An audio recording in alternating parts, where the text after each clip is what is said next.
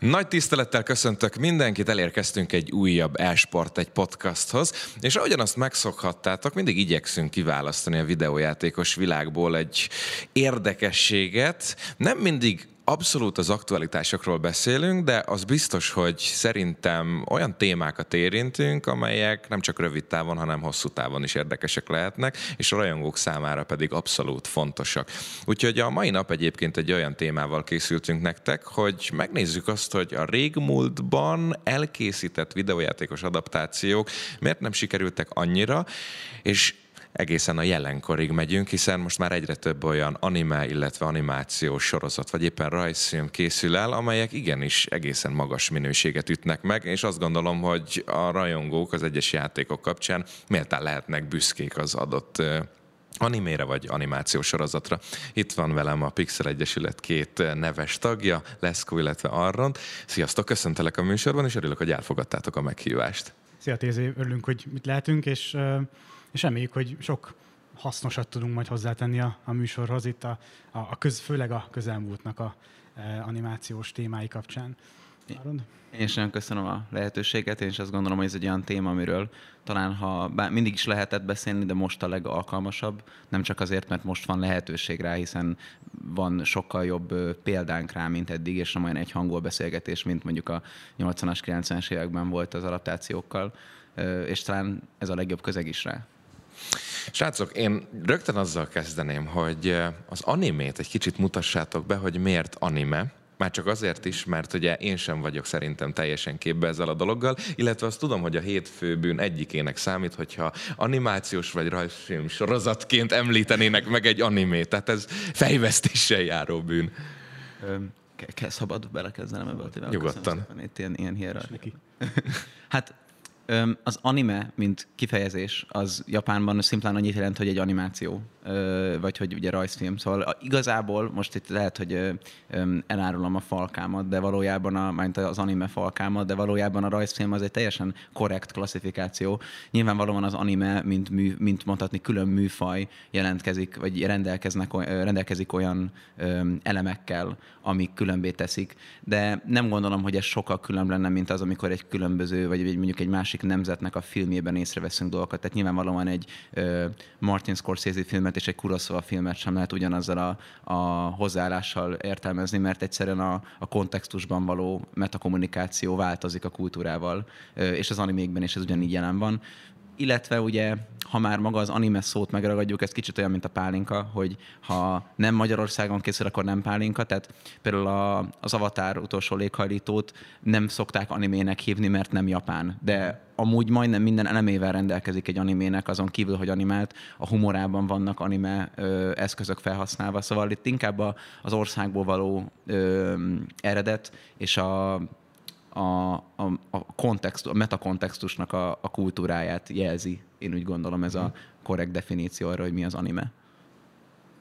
Hozzátenném azt, ha, ha már eredet, hogy ugye Naruto egy, egy világhírű mangából készült anime sorozat, és ugye az első Naruto-t mind a ketten tudjuk, hogy dél-koreai, dél-koreai stúdió rajzolta, ja, igen, animálta, igen, igen. de erről nem, a japánok nem kifejezetten beszélnek, nem, olyan, nem, nem annyira fontos, ez akkor lett fontos, amikor a, a, második főszezont, a shippuden elkezdték, mert azt viszont átvették a japánok, és eleinte nem örült, örültek neki a korábbi nézők, e, aztán megszoktuk, e, aztán lett egy pillanat, amitől nagyon rossz lett. De a tartalom miatt meg elnéztük, elnéztük neki, csak egy érdekes, hogy a Naruto amennyire a Dragon Ball után átvette a stafétát, mint, mint, mint világhírű és, és mindenhol terjesztett tartalom, nem japán munka, legalábbis animációs téren az első, epi, első sima, sima Naruto az nem az, a gyerek Naruto, hogyha így veszük. Hát maga az animáció, de ugye nyilván az alapmű, amiből adaptálták, meg az író az ugye japán. De, de persze igen, tehát sokszor outsourcolják, és általában dél-kórában, mert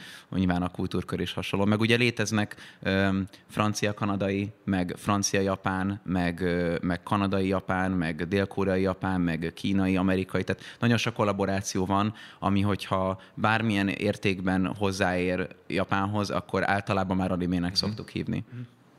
Hát én egyébként már érzem, hogy érdemes volt ide leülnöm, mert az első kérdés után egész sokat tanultam a témáról.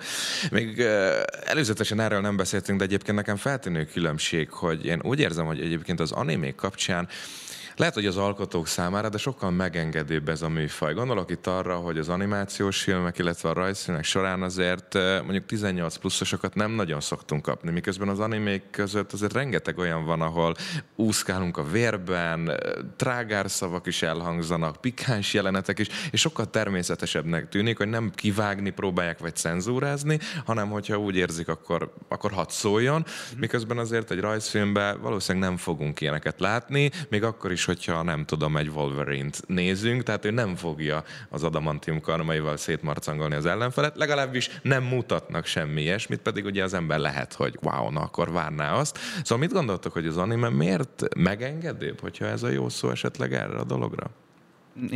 Hogy mi van nyugodtan, ha tényleg egy jutott eszedbe előbb csak.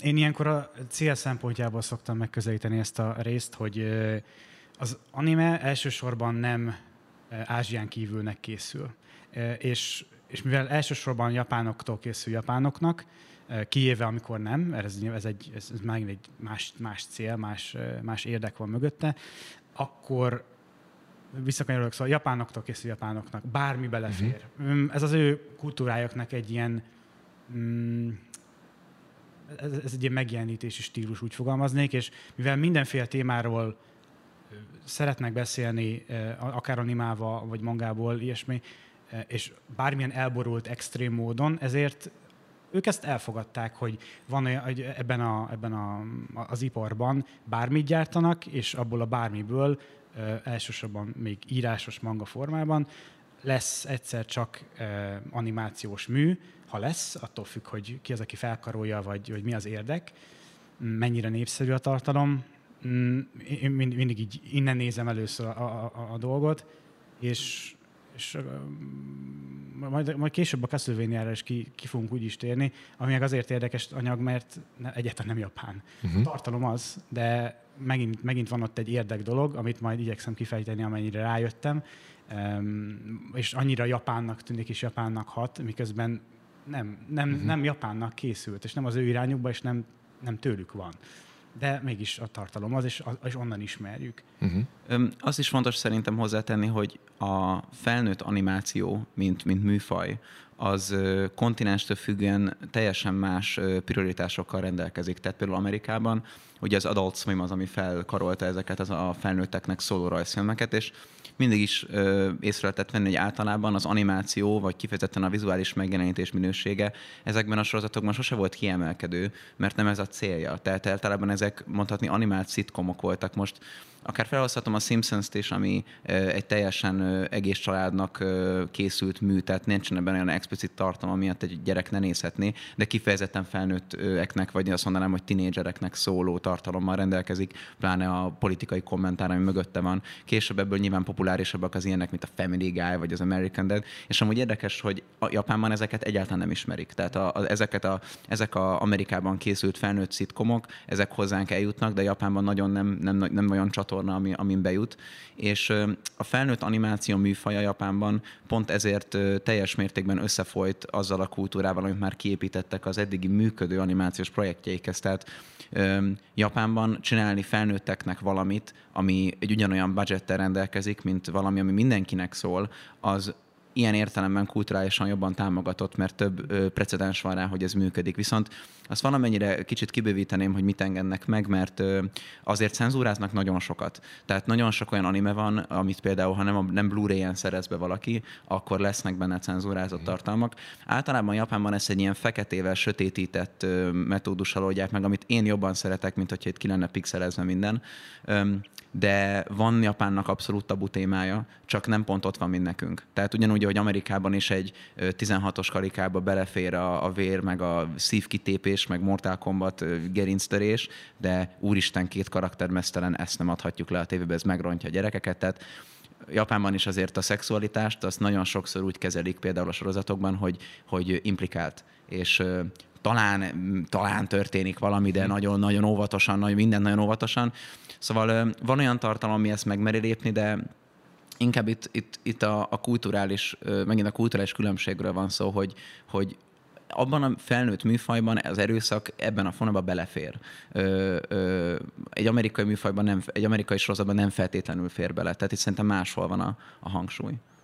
Mondjuk nekem üde színfoltja volt most a Harley Quinn rajzfilm sorozat, ami tényleg káromkodás van benne, brutális jelenetek, és ott még a szexualitás is valamilyen szinten megjelenik, és tényleg így megdöbbentem, hogy ez létezik, hogy, hogy így ezt kiadták, kimerték adni, és gyakorlatilag pixelezés sincs benne semmi, tehát egy az egybe igazából azt a, azt a durva vonalat kapott, amit szerintem egyébként elvárnál például egy ilyen karaktertől. Úgyhogy lehet, hogy szép lassan egyébként majd, ha nem is veszik át egy, egy az egybe, de beszivárog, és egyes projekteknél talán ez működhet jobban, és szerintem mindenképp igényesebb ebből a szempontból. Nyilván kevesebben is érhetik el emiatt, de ettől függetlenül jó ezt látni. Ami abszolút föltűnt nekem, és kíváncsi vagyok a véleményetekre, hogyha visszapörgetjük az időkerekét, akkor főleg verekedős játékok kapcsán, ugye kaptunk Street Fighter filmet, kaptunk Mortal Kombat filmet, Dead or Alive film is volt, azt hiszem, de beszélhetünk a Doom filmről, a Resident Evil film, tehát sok olyan alkotás van, amire az ember azt mondja, hogy oké, okay, elkészült, van, akinek tetszik valamelyik, de azért nagy általánosságban szerintem mégis az a, az a vélemény, hogy inkább ne készült volna el, ugye? És eltelik egy 10-15-20 év, és talán rájöttek a fejlesztők, hogy átviszik ugye az animációs vagy anime vonalra, akkor sokkal életképesebb ez a dolog. Tényleg ez az a vonulat, ami miatt működhet, vagy mégis animében, animációs vonalon sokkal inkább meg tudják azt valósítani, ami közelebb áll a videójátékos világhoz, mint hogy élőszereplős filmekben próbálnák megvalósítani a történeteket. Ha, ha Én azt gondolom, hogy a, a titok ahhoz, hogy hogyan kell jól adaptálni, bármit amúgy, nem csak videójátékot, az az, hogy nem narratívát, hanem világot adaptálni. Én szerintem azok az adaptációk véreznek a legjobban, amik egy narratívát akarnak átvenni, mert fel kell tenni a kérdést szerintem minden médiumnál, hogy miért abban a médiumban ö, mozog, amiben van. Tehát rengeteg olyan alkotás van, ami szerintem csak bizonyos médiumokon belül tud működni. Mondjuk a 2001 űrödüsszelja, az nem lehet film meg videójáték, annak, vagy nem lehet könyv meg videójáték, annak filmnek kell lennie, mert egyszerűen az üzenete annak a filmnek, az csak a film médiumán keresztül adható át.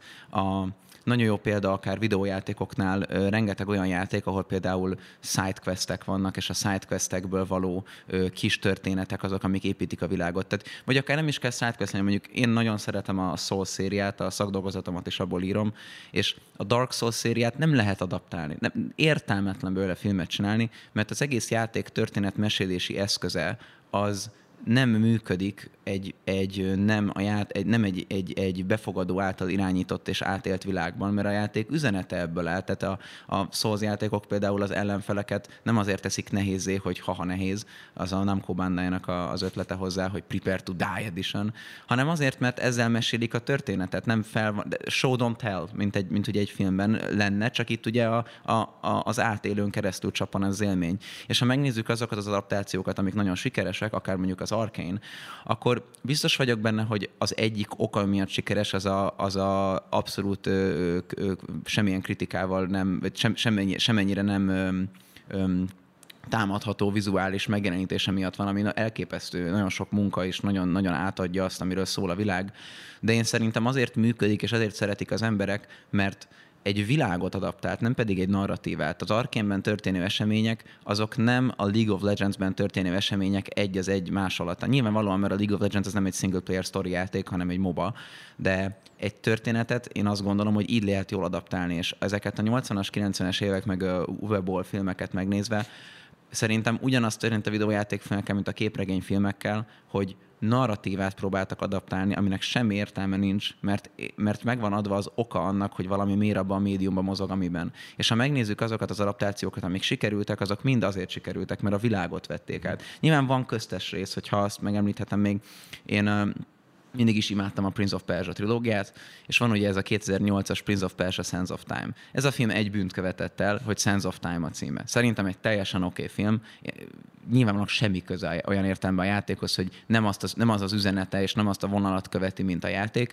de hogyha ezt a címet elengedi a néző, és én nekem el kellett engednem, akkor egy szórakoztató film, mert azokat a plot pointokat használja föl, ami a játékban benne vannak, viszont egy új kontextusban, de nyilvánvalóan nem lehet olyan, mint a játék. Szóval szerintem ez itt a titok, és ezen vérzett ki az összes képregényfilm és az összes videójáték adaptáció, hogy az alkotók nem tudták, hogy nem, nem tisztelték a műfajt, és nem tudták, hogy mitől működik ez ennyire.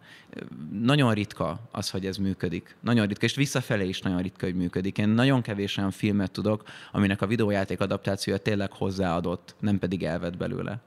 Bocsánat, annyit kérdeznék egyébként, hogy mit gondolsz az árkén egy az egybe élő szereplős plusz CGI megvalósítással ugyanilyen szintet meg tudott volna ütni?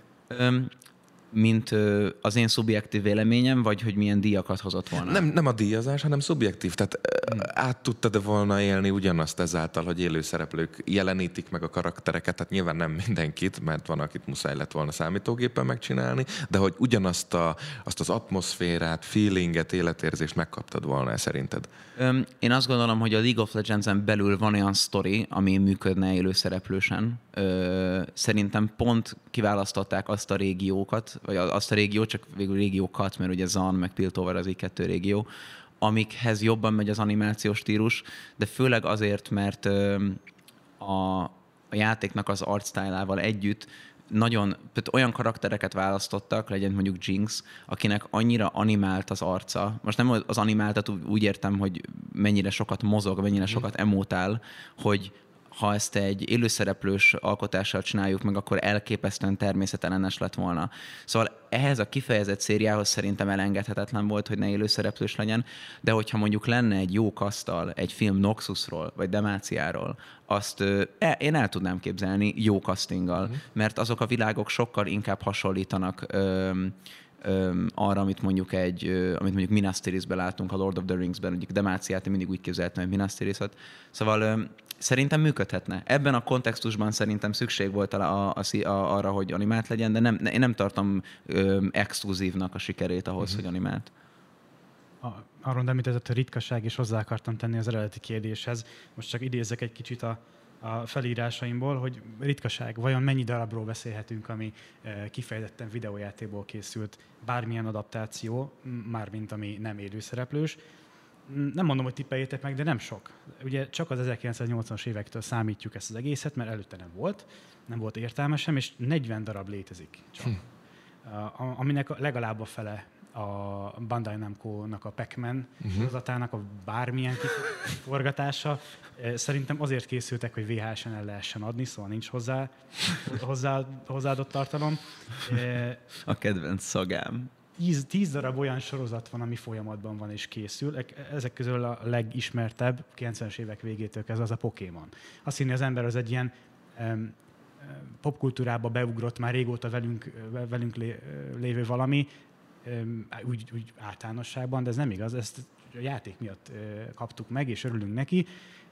A rajongók nem feltétlenül, főleg a, azért rétes tésztának is van határa, de ezek szerint nincs és ugye eddig mondtam egy 40-es számot, egy 10-es számot, és van még 10 darab, ami 2023-tól már be van jelentve. És ennyi, összesen 60 darabról beszélünk, de van egy extra, az az, hogy szintén 1980-as évektől számolva, ja, ha csak leszűkítve japán videójátékokra vesszük az alapot, nyilván a saját iparáguknak úgy gyártanak, hogy akarnak, és ebben a legjobbak, ott 300 darabról beszélünk, ami nagyon nagy, csak nekik szól, mert a, a nem ázsiai terjesztés az nem szempont, és, de mégis 300 darab, ami nem kevés, de, de azért de nem, nem is túl sok. Azt hinni az ember, hogy maguknak sokkal több mindent gyártának, de szerintem ez is egy jó, jó mutató arra, hogy akármiből nem csinálnak, nekik sem értelme, meg mindig feljön ez, hogy miért, miért csináljunk egyáltalán bármit a, arról tudom, nagyon kíváncsi, hogy a, a Tekken Netflixes sorozatos véleményemre olyan szempontból, hogy miért, yeah. egyszerűen marketing szempontból, mm. eh, ahogy volt régen Daisy ezzel kezdett Street Fighter, a filmet mondta, de ugye volt Street Fighter 80-as évek végén, azt hiszem, um, animációs sorozat, röviden, Igen. Tekken válaszolt, mert a kiadóknak válaszolni kell egymásra. és Sega oldalról meg a Virtual Fighter is válaszolt, és vicces lett, de VHS-en lehetett adni. Ezeknek semmi értelme nincs. Azon, azon túl, hogy, hogy magát a, a, a sorozatot, játéksorozatot igyekezett reklámozni, remélhető, talán olyan célral, hogy ezek, hogy majd, majd tényleg bevonza az embereket a játszásra, akkor még játéktermi időszakban, mert otthon még kevésbé volt elérhető, de manapság ezt erősen vitatnám, hogy ez hogy, hogy tényleg cél, vagy, vagy akár elvárható cél, hogy mondjuk egy Arkane megnézése után valaki, valaki League of Legends elkezdjen játszani. Biztos vagyok benne, hogy amúgy szempont volt, mert amikor jött a sorozat, akkor rengeteg ingyen skint, meg kinézetet lehetett szerezni pont azokra a karakterekre, akik benne voltak a sorozatban, és én abszolút el tudom képzelni, valaki azt mondja, hogy hú, ez a Jinx, ez nekem nagyon tetszik, én elmegyek, és akkor én leszek a Jinx a játékban. Még az előző téma, amit mondtál, ahhoz nagyon hozzátenném, hogy, hogy mondtam, hogy miért. Mert nekem nagyon sokszor ez a reakcióm, nagyon sok adaptáció, hogy miért. Mert pont ezért, mert hogyha én szeretek valamit, és értem, hogy az miért jó, és ezért ezek szerint én tisztelem a médiumot, amiben van, akkor felismerem, hogy ennek semmi szüksége nincs adaptálva lenni. És erre a legjobb példa, amit feltok, az ez a Mortal Kombat volt, ami megint ez, hogy mi a Mortal Kombatnak a, a metakontextus nyelve. Tehát az, hogy abban a játékban én gerinceket tépek ki, meg, meg kettétörem a másiknak a lábát, az, nem ugyanaz, mintha egy sorozatban történne ez, mert egy sorozatban, ha ilyen, volt ez a Mortal Kombat rajzfilm gyerekeknek, tehát nem is értem, na mindegy. Igen. Gyerekeknek, és akkor jaj, megütött, picit fáj a lábam, és teljes, teljes kognitív diszonancia van itt, hogy most akkor mi a Mortal Kombat. De érthető, mert nyilván a legtöbb ember, akinek ez tetszik, hogy ez ilyen brutális, amíg a Super Nintendo erában, azok nem a 18 pluszos felnőttek, hanem azok, akik úristen, vért látok. Viszont a videójáték az majd, hogy nem egy safe place, ennek a, ennek a megnézésére, vagy ennek az átérésére, mert a, egy kicsit olyan, mint amikor a, a gyerekek az udvaron játszanak, és akkor mondja, hogy most lelőttelek téged. Tehát nyilvánvalóan tudja a gyerek, hogy nem lelőtte a másikat és meghalt, hanem it's a play. Ez egy, ez egy, ez egy kis rituálé, egy kis játék, és én, én ezért gondolom az ilyen sorozatokra, hogy nem értem a létjogosultságokat, mert nem lehet olyan, mint a játék, mert ebben a műfajban ilyet csinálni, az már nem annak a közönségnek szól, annak a közönségnek, akinek meg szól, azt meg nem érdekli. Szóval ezért, ezért jó, hogy, hogy kezd popularitást kapni ez a, ez a felnőtt animáció, mert egy animációs sorozatban már belefér ez. Még ott is durvább, mert, mert narratíva van, mert, mert komoly, mert, mert van, van súlya a dolgoknak, de még mindig jobban belefér. A Arkében például, miközben néztem egész végig azért a fejembe, hogy ebben a dimenzióban mindenki immunis a robbanásokra. Van vagy tíz robbanás a sorozatban, bocsánat, a spoiler, mindenki minden robbanás túlél, egy karakter nem hal bele robbanásba, pedig nagyon sok van, és nyilván, ha egy élőszereplős filmben lenne ilyen, akkor innentől kezdve mert komolyan venni. De egy animációs sorozatban valahogy a világnak a logikáján belül el lehet ezt fogadni. Szóval ez egy, ez egy metakontextus kérdés, és ezért nem működnek szerintem ezek az adaptációk, pláne fighting gamekből. Szerencsé van ellenpélda, de, de... Általában, igen, igen. Illetve most már, most már, ez, ez talán a leg, fontosabb hazavihető gondolat, hogy most már, és ennek is nyilván oka van, ami nem feltétlenül egyértelmű, de hát meglátjuk, ki tudjuk-e fejteni majd. Szerintem sok mindent ki tudunk még fejteni, és izgalmas dolgokat hoztok föl. Nekem is egyre másra fogalmazódnak meg igazából a kérdéseim. És az a például, amit legutoljára említettél, hogy például ugye mondjuk a robbanásokra immunisak. Milyen érdekes, hogy egyébként sok olyan videójáték van, amikor viszed és egyébként mondjuk a, a történetet, akkor már olyan jelenetekbe botlasz bele gyakorlatilag, hogy a főhősöd minden túlél, hiszen hogyha te ugye meghalsz, akkor nem tudod továbbvinni a játékot, vagy be kell töltened az előző pontot. És ebből a szempontból olyankor kevésbé gondolkozik azon az ember, hogy persze azt mondhatja, hogy ez irreális, de ettől nem biztos, hogy igazából azt fogod mondani, hogy hú, hát az ott annyira nem volt valóságos, hogy emiatt nekem nem tetszik az egész játék. És milyen érdekes, hogy egyébként megnézel egy ilyet, és mennyivel másként jön vissza mm-hmm. a képernyőről, és azért kérdezném meg tőletek azt, hogy mennyire kell játékos szemmel nézni ezeket az alkotásokat. Egyáltalán kell-e? Tehát viszonyít, mert ugye akarva akaratlanul, de most, hogyha csak az árkén nézed, akkor azt mondhatod, hogy nekem ő a kedvenc karakterem, jaj, csak ő legyen a legnagyobb sztár, vagy vele ne hmm. történjen semmi. És hogyha mondjuk ő esetleg kiveszik a sorozatból, mert elhalálozik, vagy valami, akkor lehet, hogy te amiatt azt mondod, hogy ez a sorozat nem jó. Tehát, hogy mennyire érdemes egyébként játékos szemmel vizsgálni ezeket a történeteket? Ez egy nagyon jó kérdés, mert szerintem ebben eltérő véleményünk lesz. Mert én nagyon, nagyon nem a, nem a büszke a jó szó rá, de hogy én nagyon szeretem azokat az alkotásokat, amik meg tudják szólítani úgy a célközönséget, hogy a célközönség ne érezze azt, hogy le vannak nézve, hogy nézd, ezt most neked csináltam, mert tudom, te játszol a játékkal, és hogy ne is érezzem azt, hogy teljesen aki vagyok hagyva. És az arkének meg kell hagynom, hogy ezt nagyon jól csinálja. Tehát öm, én szerintem ez a sorozat olyan embereknek készült, akik nem játszanak a játékkal. Szerintem ez a jó hozzáállás, ennek nem kell, hogy a játékhoz közel legyen. Viszont akik játszanak a játékkal, azok kaptak nagyon sok jó öm, ilyen kis referenc, hogy például a Timo van az egyik kiskönyv, amit olvas, meg az ilyenek, hogy barátnőmmel néztem, aki nem játszik a játékkal, és amikor megjelent a, a Singed a szériában, akkor még nem fogtam fel, hogy ő a Singed. És amikor megjelent, és láttam, hogy ő a Singed, akkor mondtam, hogy úristen! És amikor láttam a vége fele, hogy ott van valami karmos lény fönn, és rájöttem, hogy az a Warwick, akkor nekem nagyon jól esett az, hogy a sorozat az egy ilyen kikacsintással jelez nekem, hogy te játszol a játékkal, te tudod, mi fog jönni. Viszont, hogyha nem játszol a játékkal, nem vesztesz el semmit, mert nem hagy ki téged a sztoriból. Szóval én szerintem egy jó adaptációnak meg kell állnia mindig a saját lábán. Ezt sokan mondják, hogy amikor mondjuk a Harry Potter ö, ö, filmeket úgy védi meg valaki, hogy hát de a könyvben az úgy volt, akkor senkit nem érdekel, mi volt a könyvben. Hogyha létezhetne egy ilyen alkotás, hogy meg kell nézni a filmet és el kell olvasni a könyvet, de a legtöbb ember ezt nem fogja megtenni, és ezt jól le kell kommunikálni. Szóval én azt gondolom, hogy a legtöbb esetben nem kéne, hogy ismert legyen a játék hozzá. Ha igen, akkor az egy olyan közegnek kell egy olyan formátumban készülnie, tehát akkor ez nem mozifilm legyen. Uh-huh. De gondolom, hogy te pont az ellenkezőjét gondolod erről, hogy fontos, vagy mm, legalább az alapok legyenek meg, de akkor, amikor elvárható. Uh-huh. A legtöbbször, eh, mondjuk az elmúlt tíz évet nézve, az, az a tapasztalat, hogy túlzottan kritikusok a játékosok az ilyen alkotások kapcsán. Eh, beszéltem a számokról, nem olyan sok van, viszont ami van, arról meg szeretnék a játékosok, hogy jó legyen, jó sikerüljön, hát még jó véleménnyel és, és szájízzel nézzék meg. Personát hoznám példának. Ugye Persona az nagyon sok éve velünk van már, most az ötös rész a legutóbbi, mint videójáték. Az egész játék egy, az öt egy kis kivétel, nem, nem animés mangás a megjelenítése kifejezetten, hanem kicsit átment ebbe, a, ebbe az amerikaias képregény dizájnba, ami jól áll neki, nem, nem, nem teljesen újdonság a personától, elvárható volt, hogy ez megtörténjen. A Persona animációs sorozatok mindegyik három, három óta létezik, nincs rájuk szükség.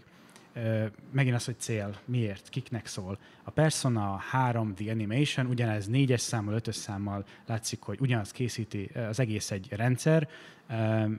Nem, nem a játékosoknak készül. A játékosok, ha megnézik, akkor túlzottan kritikusak vele, miközben az egésznek az a célja, hogy mondjuk 24-26 epizódon keresztül a fő történeti szállat nagyon szigorúan tartsa be és mesélje el, nem pedig azt, ahogyan többféle irányba kikacsingatva végig tudjuk játszani ez azoknak szól, akik nem, a, nem játszanak a játékkal, és szerintem nem is cél, hogy ez miatt játszanak a játékkal, inkább egy, egy ilyen hozzáadott marketing, hogy megint van ám persona, és megint jó a videójáték, és, és ne felejtsd el, hogy vagyunk. Én ezt, ezt éreztem belőle.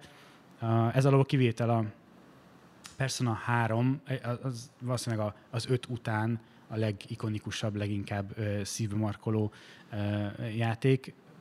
Ha, ha már epizódokat mondtam darabszámra, Ugye a personák 80-tól 120 órás játéktartalommal bírnak, és 26 epizód az 9 órát jelent. Az, az elég karcsú, és ez szokott leginkább fájni, hogy miért így csinálják. De a Persona 3-nál történt egy olyan, hogy mi lenne, ha lenne végtelen pénzünk, és csinálnánk mozifilmeket, ráadásul négy darabot a, a Persona 3 mentén. És nagyon mozifilmek, ugye 80-90 perc, végtelen pénzből megszülettek a, a lehető legjobb alkotások, a, a bizonyított Fate Zero készítőinek a, a kezéből, mint stúdió, szóval végtelen pénzből lehet csodálatos alkotást csinálni. Na de azok olyan tartalmak már, amik, amik a játékosoknak szólnak inkább. Mm, ettől függetlenül laikusok is nagyon tudják évezni, nagyon, főleg a Persona világa egy nagyon elgondolkoztató, nagyon sok érzelemmel játszó, játszó történetsorozat, és és csodálatos művek. De mm, nem sorozatok, nincsenek, más jellegű mm, korlátokba vannak, vannak helyezve. és teljesen más a, a, az ábrázolási módjuk, ez, ez inkább ez a teátrálisabb, moziszerű az egész, más tempója, és míg a, míg a personál, personálnak, mint játéknak megint más a tempója, ez miatt a sorozatnak is megint más a tempója. Ez más, más célra készülnek ezek. Ettől érdekes legalábbis az egész personáról beszélni, mint, mint sorozatról, hogy játékosnak nincs értelme, nem neki készül, de mm, megint csak ismétlem magam, Ázsiának készült. És ha így megnézzük, jó, oké, ráadásul ezek, ezek mondjuk nettó anime termékek, szóval japán szinkron, jó esetben kapunk más feliratot, mint japán, más szinkront talán angol szinkronnal létezhet még, nem tudom, de nem is ajánlám senkinek, mert mindenki, nagyon idegen lenne, hogyha úgy, úgy szólalna meg a, a játékos irányába, ahogyan nem szokta meg azt, ha csak a nyelvet vesszük alapul. És ez most csak egy sorozat volt, egy játék, ami szerencsére persze jó sok ideje velünk van már. Mindig elköveti ugyanazt a hibát, de ez nekem úgy néz ki, hogy ez nem egy hiba, hanem egy, egy nagyon egy tudatosan irányított médiumgyártás, ami csak marketing célral készül, mm, és inkább ezt most pozitívan mondom, hogy szerintem jól tudják, hogy mit akarnak ezzel, és nem, nem árulnak zsába macskát, nem mondják, hogy nem, nem utalnak arra, hogy ez több, mint ami. A és persze lehet, a, lehet sorba tenni a, a Persona 3, 4, 5, meg a köztelévő e, ilyen, ilyen kisebb munkák, vagy a mozifilmeknek a, lehet rangsorolni őket, e, de az már megint egy, egy nagyon szűkített része annak, hogy ez most megint kinek szól. Játékosok inkább rangsorolják őket maguknak, más nem érdekel annyira ha, ha valahikusan valaki megnézi, mert, mert hozzá tudott férni, akkor örül neki, de ezek, ezek nem Netflixes megrendelésben vannak, teljesen más a terjesztésük. Talán még, hát Blu-ray az egyébként elérhető a részükre, de egy zárt közösségnek szól, zárt céllal, mm, és nem annyira, nem annyira kiemelkedőek, hogy most 10-ből mondjuk 9 pontot adjunk rá. Ez a 6,5-7-8, uh-huh. ott mozog ez az egész. Tömegtermék, de annyira azért nem ehhez hozzátenném mindenképp, hogy nagyon fontos azt a különbséget lefektetni, hogy mit jelent egy animációs sorozat, egy videójáték, vagy bármilyen ilyen szubkultúrából szült termék Japánban és itthon. Mert ha megnézzünk akár egy animét is, mondjuk az Evangelion egy jó példa, az azért eléggé egy kult klasszikus, egy, egy, egy Evangelion enjoyer vagyok. Ha megkérdezem Amerikában, mondjuk egy anime convention hogy mert Magyarországon sajnos nem néz sok ember ilyet, mert hogy jaj régi, de ha megnézem, megkérdezem Amerikában az embereket, hogy szeretik az Evangeliont, az anime hallgatók közül, nagyon sokan azt fogják mondani, hogy igen. És megkérdezem, hogy miért szeretik, akkor el fognak kezdeni beszélni róla, hogy mondjuk a, a pszichológiai, ö, ö, pszichológiai ö, mélységek miatt, ami a karaktereket körülveszi, vagy a filozófiai ö, meg, megközelítése, ami itt a egzisztencializmus meg a nihilizmus között ugrál, vagy azért, mert szerintük művészetileg a zene, a klasszikus zenei művek azok tökéletes egába vannak a, a, a vizuális megtekintése. Tehát egy ilyen nagyon ö, nem csak, nem csak szenvedélyesen, hanem inkább mint egy komoly művészeti alkotásként tekintenek rá. Japán, az én tapasztalatomban ennek a szöges ellentéte. Japánban mindenki tudja, mi az evangélium, mert ki van poszterezve a 7-Eleven, és ha megkérdezem, hogy miért szeretik, nem fog választ kapni rá talán az, hogy coolak benne a fájtok, de nem azért, mert ennyit fognának föl egy, ugyanolyan intelligensek, mint mi, nyilván.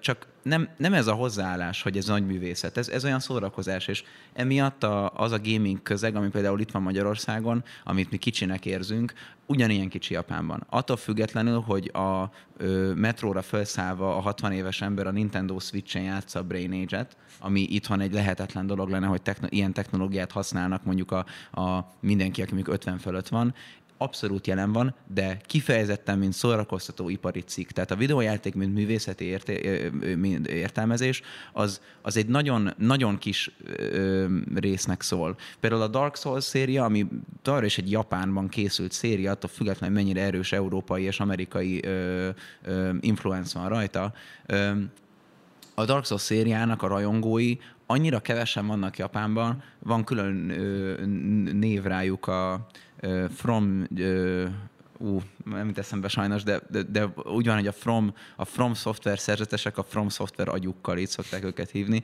de hogy, de hogy annyira nem, nem értékelik. Szóval amikor a Leszko ezt mondja, hogy Japánnak készült, abba ez is beletartozik, hogy nem feltétlenül azzal az intencióval készül, hogy ez egy magas művészeti alkotás, amiben az ember öljön bele ö, 100 óra videójátékot, és utána 12 óra sorozatot, hanem nézzük meg, és szórakozzunk egyet. És ez nem feltétlenül baj, hogy mondtad azt, hogy ez marketing irányban van, ez egy, ez egy kulturális különbség, amit, amit észre kell venni. A másik dolog, amit megemlítenék még ezzel kapcsolatban, hogy mennyire kell játékosnak lenni, hogy ez visszafele is el tud sülni nagyon sokszor úgy, hogy rengeteg olyan filmből készült videójáték adaptáció van, aminek én nem értem a létjogosultságát. Én például nagyon szeretem az Avatar szériát. Szerintem a Anglegendája kevés olyan dolog közé tartozik, ami egy 10 per 10. És a Legend of Korra, amit én szintén szeretek, ö, annak van egy videójáték adaptációja, ami az első két évad között játszódik. Tekintve, hogy az első év, két évad között játszódik, minden létező karakter, aki benne van a játékban, aki benne van a második évadban, azt tudjuk, hogy nem lesz baja. És minden karakter, aki nincs benne a második évadban, annak meg tudjuk, hogy lesz baja. Ez önmagában nem tesz tönkre egy játékot, meg lehet írni jól egy sztorit. Léteznek iszonyat jó prequelok, mint például a Yakuza szériában a Yakuza Zero, ahol ugyanúgy aggódunk a karakterekért, attól függetlenül, hogy tudjuk, hogy élnek.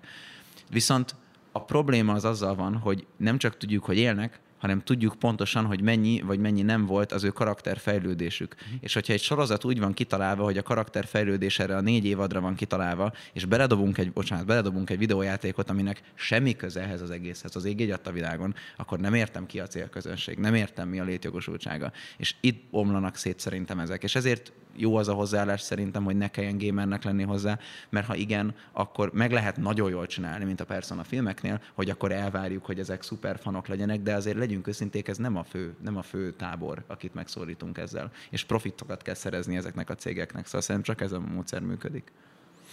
Érdekes volt, hogy említetted az alapokat, uh-huh. és ez szerintem mindig egy választóvonal, hogy mit is jelentenek pontosan, vagy hogy mennyit számít az alap. Nekem van egy olyan példám egyébként, illetve ezt hozzácsatolnám azt is, hogy egy világot kell bemutatni, és nem feltétlenül egy narratívát, és én összevonnám a kettőt, mert számomra egyébként a mai napig az egyik legkedvesebb film a Mortal Kombat 95-ös kiadása, mert gyakorlatilag pont annyi alapot tartott meg, hogy bemutatták a tornát, az egyes karaktereket, de egy kicsit az azért mégis szabad kezet kaptak az írók, Sub-Zero Scorpion nem úgy volt beállítva, hogy megismertük őket, viszont nem a világ mellett amit egyébként nem annyira részletesen mutattak be, mégis az első játékoknak a narratíváját mesélte el, és szerintem pont azért működött, mert adtak, volt egy lelke mhm. az egésznek. Mm. És utána, ugye, amit többször elhangzott már a műsor folyamán, hogy marketing célból, vagy azért, hogy népszerűsítsék egyiket vagy másikat, ezért készülnek, és hogy igazság szerint mennyire, hogy mondjam, mennyire érdemes ragaszkodni a videójátékban látott dolgokhoz vagy karakterekhez. És megint a Mortal Kombatot hoznám fel, mert annyira szembetűnő, hogy a legújabb filmben az írók azt mondták, legyen Cole Young, teljesen új karakter, ő lesz a főhőse az egésznek, és ott ülsz, hogy ugye ez a tipikus miért. Szóval, hogy mennyire uh, érdemes ebből a szempontból az alapokat bemutatni, és meddig menjenek el az alapok addig, hogy te azt mondd, hogy jó, most már nem kéne túlzásba vinni, mert ezt már láttuk, vagy játszottuk benne, vagy hogyha ezt meg akarod tudni, akkor leülsz és játszol, és mennyire jó az, hogyha emellé elkezd szárnyalni egyébként az íróknak a fantáziája, és valami egészen új körítést kap a dolog. Uh-huh. Szabad? Persze, persze. Oké. Okay. Uh, Mortal Kombatról egyébként is akartam kitérőként beszélni, de nem a filmekről, mert a, a, a 90-es évek végi kultfilm az, az annyira magasra tette a lécet, az egyébként uh, mozi meg rendezés szempontjából nem kiemelkedő alkotásával, hogy az, az a film az akkor abban az időben kellett. A második rész az neveti nagyon saját magát is, meg, meg az egy száncsatoktatásnak túlzás lenne hívni. Ez, ez egy ilyen, ilyen, ilyen fekete, fekete bárány talán, még a kettő közül is, de az, ez egy, ez egy kultfilm, rendben van. Viszont ami, ami az elmúlt ugye 90-es évek vége, eltelt 20 év, és Mortal Kombatból nem született olyan alkotás a játékokon kívül, ahol megfelelő minőségű, mm, vagy akár hát mondhatjuk, hogy moziszerű, de bármilyen jellegű, jó minőségű ábrázolása legyen az egész világnak. Mostanáig. Ugyanis 2020-ban a, a Mortal Kombat Legends elindult, Scorpion's Revenge-el, és én akkor azt, azt úgy elraktam magamnak, hogy de jó, hogy elkészült, egyelőre nem érdekel, majd később. Aztán láttam, 2021-ben is kijött a Battle of the Realms, ezeket pont elmúlt egy hónapban néztem meg, és egy hónapon belül azt hiszem itt lesz a, a harmadik rész, a Snowblind, ami azért feltűnő innentől, hogy oké, okay, akkor valakivel sikerült szerződni, és megint miért, miért csinálták. Szerint én legalábbis úgy tekintettem erre, hogy a Mortal Kombat a, elsősorban az amerikai kultusznak, és annak a rengeteg játékosnak, meg egyébként befolyásnak, amit letett maga a sorozat az asztalra, nekik tartozik egy olyan adaptációval vagy megjelenítéssel, amit eddig nem tudott megadni. És szerintem a, a Legends sorozat, ami most a, már a harmadik mozifilmet, bocs, bocsánat, filmet kapja, mert moziba ugye ez nem, ez egy érdekes médium választás, vagy nincs moziban, nincs, illetve streaming oldalon elérhető, ha jól tudom, csak az Amazonon, és csak Full HD-ben, ami azért szempont, mert Ultra HD 4K-ról beszélünk? Uh-huh. Igen, beszélünk, ami animációs film egyelőre ritka, sokba kerül, de ők úgy találták ki, hogy jó, akkor nagyon-nagyon korlátozott, azt hiszem csak Amazon, de, de nem, nem tudom teljesen pontosan, az a streaming vonal, emellett egyszerre Blu-ray kiadás is van, Full HD-ben és Ultra HD 4K-ban. A Ultra HD 4K hozza magával a HDR-t, ami megint egy nagyon szokatlan ö, ö, funkció ö, és, és hozzáadott tartalom ö, történetmesélés szempontból, vagy vizuális szempontból. Mortal Kombat most megkapta mindet. Miért? Mert szerintem legalábbis azért, mert végre megtalálták azt a technológiai részét, ahogyan el tudnak mesélni mindent, amit eddig kellett volna, illetve így, hogy már uh, 11 uh, számozott Mortal Kombat játék rész van, amiről van mit mesélni, még akkor is, hogyha a Scorpion's Revenge az MK1 időszakát veszi alapul, a, Battle of the Rams az Mortal 2 oké, okay, de de vannak kikacsingatások a jövőbe, nem is kevés, ami a, a, a, az MKX vonal, vonalat képviseli, aztán egy picit a 11-et, hogy akkor Johnny Cage és Szonyának lesz majd gyermeke, meg ilyenek, mindenféle utalás így, így van, oké, okay, de kb. ez el is várható, hogy, hogy ha most MK2-t újra mesélnék csak animálva, elég lenne, nem lenne elég. És én ezt, ezt láttam, hogy szerintem reme, remek alkotások voltak, nem amerikai alkotás, a Studio Mir, egy, egy dél-koreai társaság munkája ez, és ami érdekes, hogy dél-koreaiak, Amerika, milyen, milyen, nem tudom, láttál belőle bármit? A Legendsben? Aha. Nem. Amerikai rajzolású az egész, DC stílusban. A tipikus példa, hogyha Batman megnézzük, akkor nincs szeme, fehéren világít, és mindig hunyorít. Körülbelül ez. Amit megszoktunk a Mortal Kombat világból, Raiden a tökéletes példa, bárki, aki maszk vannak, nincs szeme, ilyenek. És ezt a stílust milyen érdekes, hogy a dél-koreaiak nagyon jól meg tudják csinálni, mert annyi stúdió van, hogy gyakorlatilag egy kollaborációt kell csak, vagy egy, egy megfelelő, megfelelő szemmel kell járni, és, és, és akkor fel kell figyelni ezekre a stúdiókra, és ők elvégzik ezt a munkát. Egyszerű outsourcing feladat, az egész angol szinkronos, mert milyen más lenne, nagyon, nagyon abszurd lenne, hogyha nem az lenne, és ezeket kiadták így. Remek munkák, nem várjuk tőlük, hogy 10 pontos legyen, nem is ez a, nem is ez a nagyon, nagyon bírói ítélet, ami, amit rá kell tennünk, hogy most akkor ez tényleg olyan legyen, meg ilyenek. Szerintem a játékosoknak szól, hogy legalább ennyit megérdemelnek, és ezt szerintem nagyon jól, nagyon jól adták elő. Mm, é, ugye ez MK, MK1, MK2, mm, én, én 4K-ban meg tudtam nézni HDR-ben, szerintem pazarmunka volt, azt sem lehet félváról venni, és, és ez nagyon jól működik, mm, és nincsen, nincs egyáltalán túlárazva, nem elérhetetlen tartalom. De, de, ez, de az elmúlt húsz évben nem volt olyan, ami, ami méltó lett volna erre. Technológilag egyébként vannak benne CG elemek, leginkább tűzeffekt, egyéb effektek kapcsán, és egyéb olyan szörnyeknél, akik, akiknek az ábrázolása nem feltétlenül éri meg, hogy, hogy ez a kézzel rajzolt változatban jelenjen meg.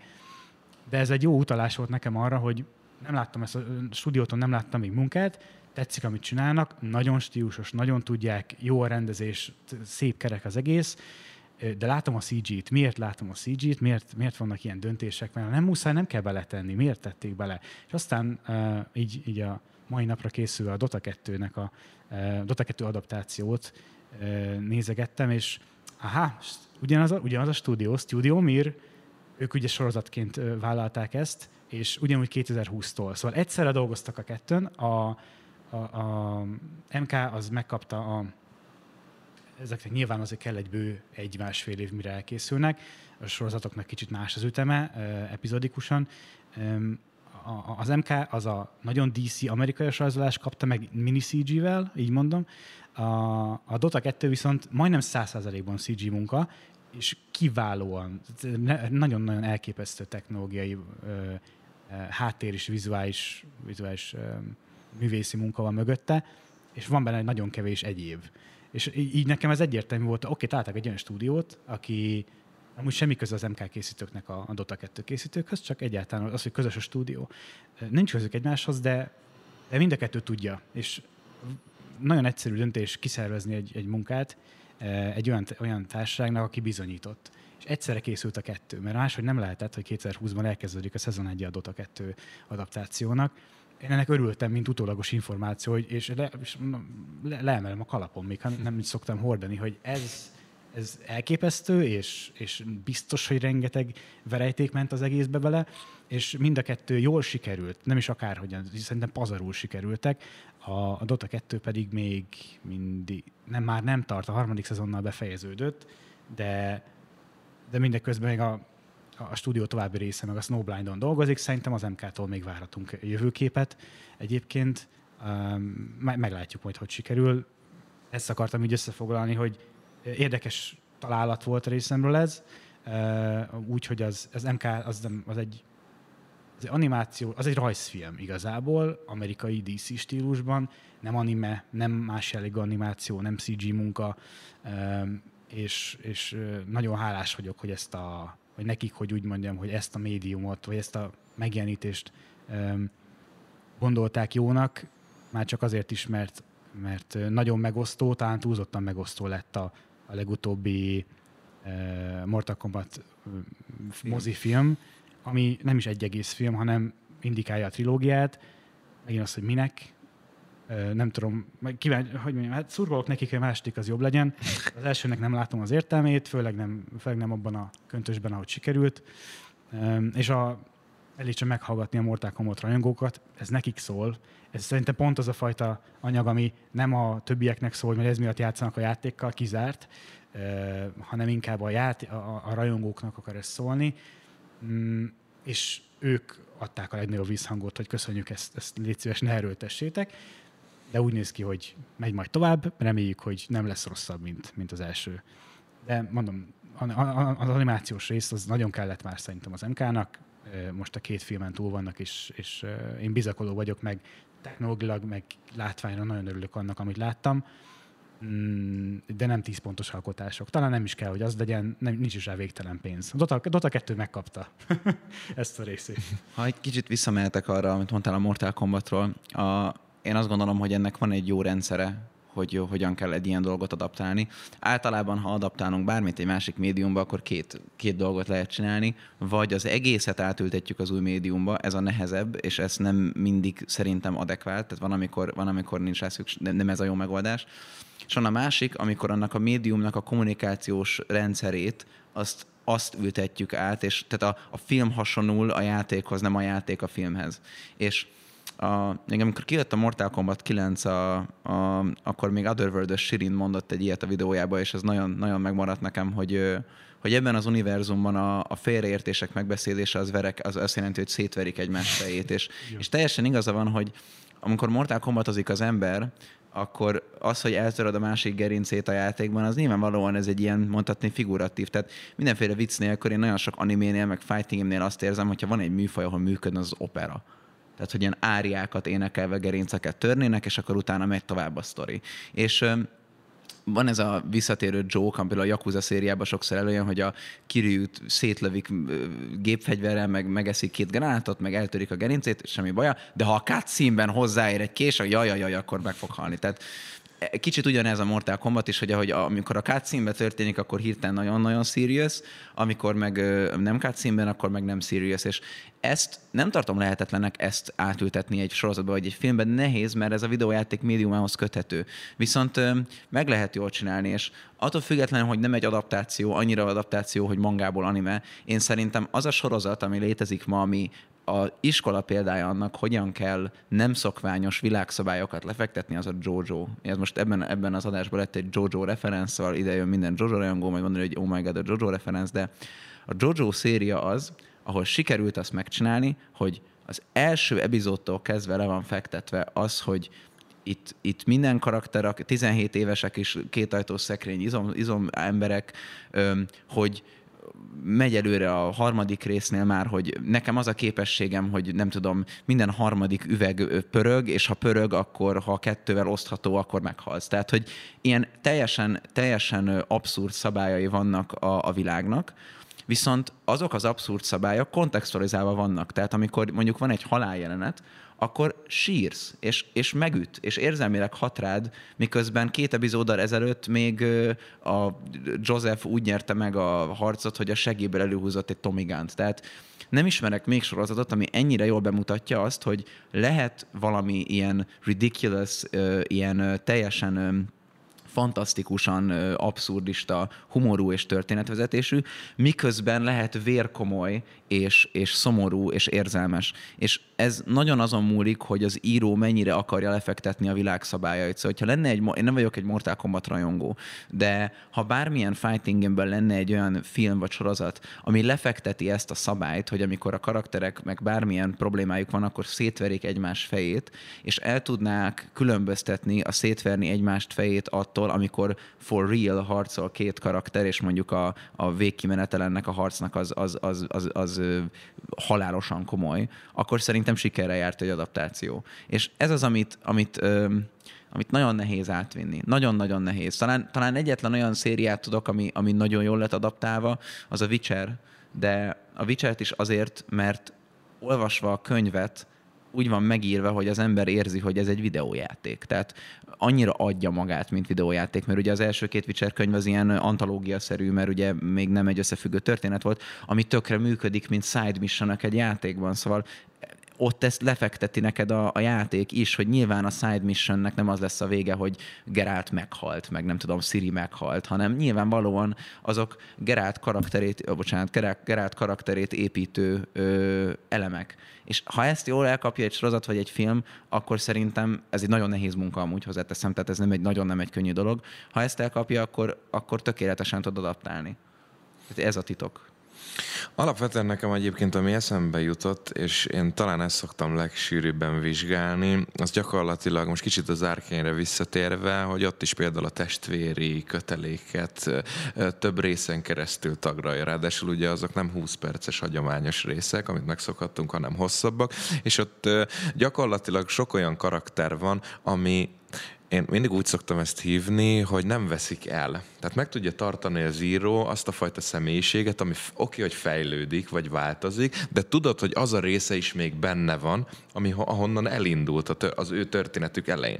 És én azt szoktam észrevenni egyébként, és például a Mortal Kombatban is nekem a legends azért vannak fenntartásai, oké, sokszor azt mondják, hogy videójátékokból, főleg verekedős játékokból, hát nem a sztori a lényeg, meg nem a karakter, hanem amit a játékba kapsz, azt valahogy visszalást. De Könyörgöm azért itt is, hogyha, hogyha Scorpionnak ugye az egész klánját ugye legyilkolják, az egy, az egy óriási érzelmi töltet, és ott is egész sokáig meg tudták tartani, de aztán jön a váltás, hogy akkor gyakorlatilag, mintha elfelejteni azt az énjét, egy, egy teljesen másfajta személyiségi alakul. És ezzel sok esetben nincs is probléma, csak kicsit úgy érzem, hogy ez egy ilyen írói húzás, hogy rövidítsük le, nincs időnk bemutatni, nincs elég pénzünk, energiánk, sietni kell, stb. Hopp, akkor meg felgyorsítjuk a folyamatokat. És az Arkénben lehet, hogy ez sokaknak egyébként nem tetszik, de mondjuk a Witcherben is, ahogy Geralt apró dolgokban változik, uh-huh azok nagyon fontosak szerintem. És lehet, hogy valakinek nem tűnik fel, vagy azt mondja, hogy úristen, megint egy lassú párbeszéd, meg nem történik semmi, de azt gondolom, hogy egy karakternek a, az, hogy, az, hogy miért szereted meg, miért utálod meg, miért vagy kíváncsi arra, hogy mit fog tenni, hogyan fogja tenni, azok ezek az apró dolgok, hogy neki fontos lesz mondjuk Siri, és egyre inkább átérzi azt, hogy milyen valakiről gondoskodni. Holott ugyanúgy neked is megfordulhat a fejedbe, hogyha te olyan emberként vagy lényként élné, hát mit érdekel, hogy azzal a kis lényel ott mi van? Aztán szép lassan elkezd. És szerintem a forgatókönyvíróknak ebben nagyon nagy szerepe lenne. És én ezért kérdeztelek meg titeket, hogy mennyire az alapokig nyúljanak vissza, vagy hogyha szabad kezet kapnak, akkor az ugye mit jelenthet számukra, mert hogyha érződik a lelke az mhm. írónál is, hogy ő tényleg valamit át akar adni, akkor nem baj, ha eltér tőle. Csak érezd azt, hogy fel akar építeni valamit, és el akarja juttatni a karaktert egyik pontból a másikba. Mit gondoltok egyébként, hogy ezek az alkotások, persze már beszéltünk érintőlegesen, de most már egyre inkább ugye a marketing az kihagyhatatlan. Ugye van a Marvel, aki saját filmes univerzumot épít, tehát érződik az, hogy egyre több embert akarnak bevonni, egyre szélesíteni akarják a palettájukat. De mit gondoltok, hogy ezek az alkotások népszerűsíteni tudják a videójátékokat? Tehát nem feltétlenül csak az adott címet, hogy te megnézed a Personát, megnézed a Tekkent, a Mortát, és akkor hát én elgondolkozok, hogy hanem hogy unblock a videójátékozást tudják-e népszerűsíteni, és be tudnak-e vonzani újabb generációt, vagy újabb közösségeket? Ez nagyon-nagyon jó kérdés, és remélem még van időnk, mert az egyik, egyik legfontosabb téma szerintem, hogy most 2022-ben a viszonya a videójátékoknak a társadalomban összehasonlíthatatlan azzal, ami tíz éve volt. És mm. egyik szemem sír, másik nevet, mert én kicsit visszasírom azt, ahol az iskolában még megvertek, megvertek azért, mert videójátékokkal játszok, mert minden szubkultúrának az a nehézsége, hogy megnézed mondjuk a pánkot. Miért hallgat az ember punk zenét? Azért hallgat az ember punk zenét, mert ellen megy azzal, ami éppen az erőben van, it's anti-establishment, counterculture, ezért hallgat az ember punkot. Ez azt jelenti, hogy a pánkot hallgatva én magamra vállalok egy nehézséget, egy mínusz egyet, és a mínusz egyről indulok a társadalom szemében, viszont mindenki más, aki ezt magára vállalta, azzal én testvérséget képzek, és egy összekötő erő. És a szubkultúránk már erősebb, mint az rendes kultúránk, és ez egy családias hovatartozást ad az embernek, kicsit úgy, mint a, nem mindegy, ez már egy spicy téma, hogy mi váltja még el ezt a szerepet.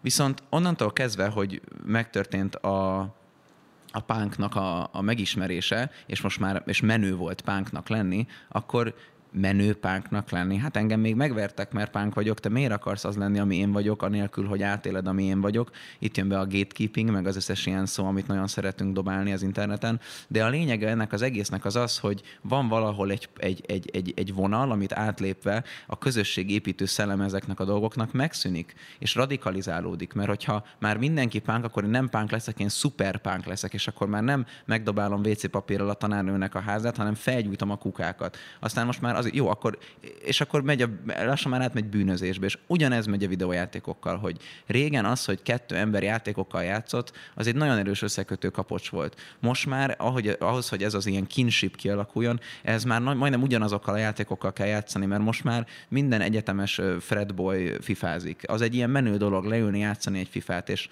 teljes mértékben van előnye annak, hogy ez mainstream lett. Én nem állítom, hogy ez, ez szörnyű lenne, mert emiatt létezhetnek olyan alkotások, mint az Arkane, mert meg egy csomó, csomó nem csak adaptáció, hanem videójáték azért tud így létrejönni ebben a formában, mert van kinek eladni ezeket a játékokat. Amennyire nem szeretem az Elden Ringnek a játékbázisának az 50%-át, tudom, hogy anélkül az 50% nélkül nem lenne Elden Ring, mert a játék költségvetése tízszer akkora, mint a Dark Souls-é. Viszont emiatt, hogy ez megtörténik, mennyire lehet ezekkel a sorozatokkal rávenni valakit, hogy játékokkal játszon. Ez attól függ, hogy hol vannak ebben a spektrumban. Valakit rávenni arra, hogy próbálja ki a LOL-t, vagy a Tekent, vagy a Mortal Kombatot, szerintem biztossá lehet venni egy ilyen, egy ilyen filmmel. Azzal, hogy a világba belemenjen, azzal arra viszont szerintem káros hatással van ennek a mainstreamsége, mert egy ilyen közegbe, ha bekerül valaki mondjuk a Mortal Kombat vagy a Tekken, a Tekken versenyeken vannak olyan játékosok, akik több ideje tekeneznek, mint amennyi idején élek. Amennyi idején élek, ők azóta tekeneznek. Szóval biztos vagyok benne, hogy az ő az ő kapcsolatuk a Tekennel az összehasonlíthatatlan az enyémmel, aki a Tekken héttel kezdtem el játszani. Ez nem azt jelenti, hogy nem tudjuk megérteni egymást, és hogy nekem ne lenne helyem abban a közösségben, de nekem fel kell ismernem ezt a, közösség, ezt, ezt a különbséget, mert ez egy, egy mélységbéli különbség. És hogyha ez a különbség, ez elkezd, elkezd összefolyni, és elkezd egyé válni azokkal az emberekkel, akik még csak most ismerik meg, akkor a közösségalkotó szelleme megszűnik. És amúgy a képregényfilmekkel ugyanezt történt, amit mondtál a Marvel filmekkel, hogy ma ki nem néz Marvel filmeket? Ki az, aki nem tudja, hogy ki a Spider-Man? Vagy akár DC-nél is ki a Batman? De a képregényvilág az, az nagyon nem ilyen. Tehát én nagyon szeretek egy-két DC komikot, mint például a White Knight-ot, egy nagyon jó Batman képregény, hát ilyet sose adaptálnának.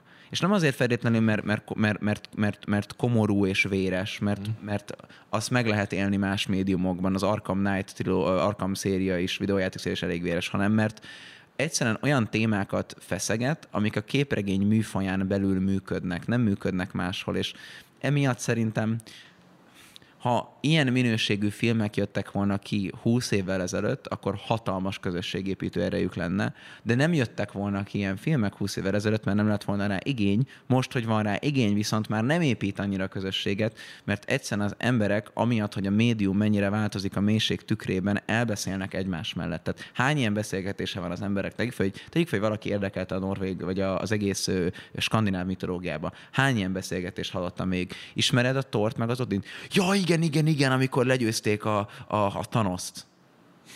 Kit?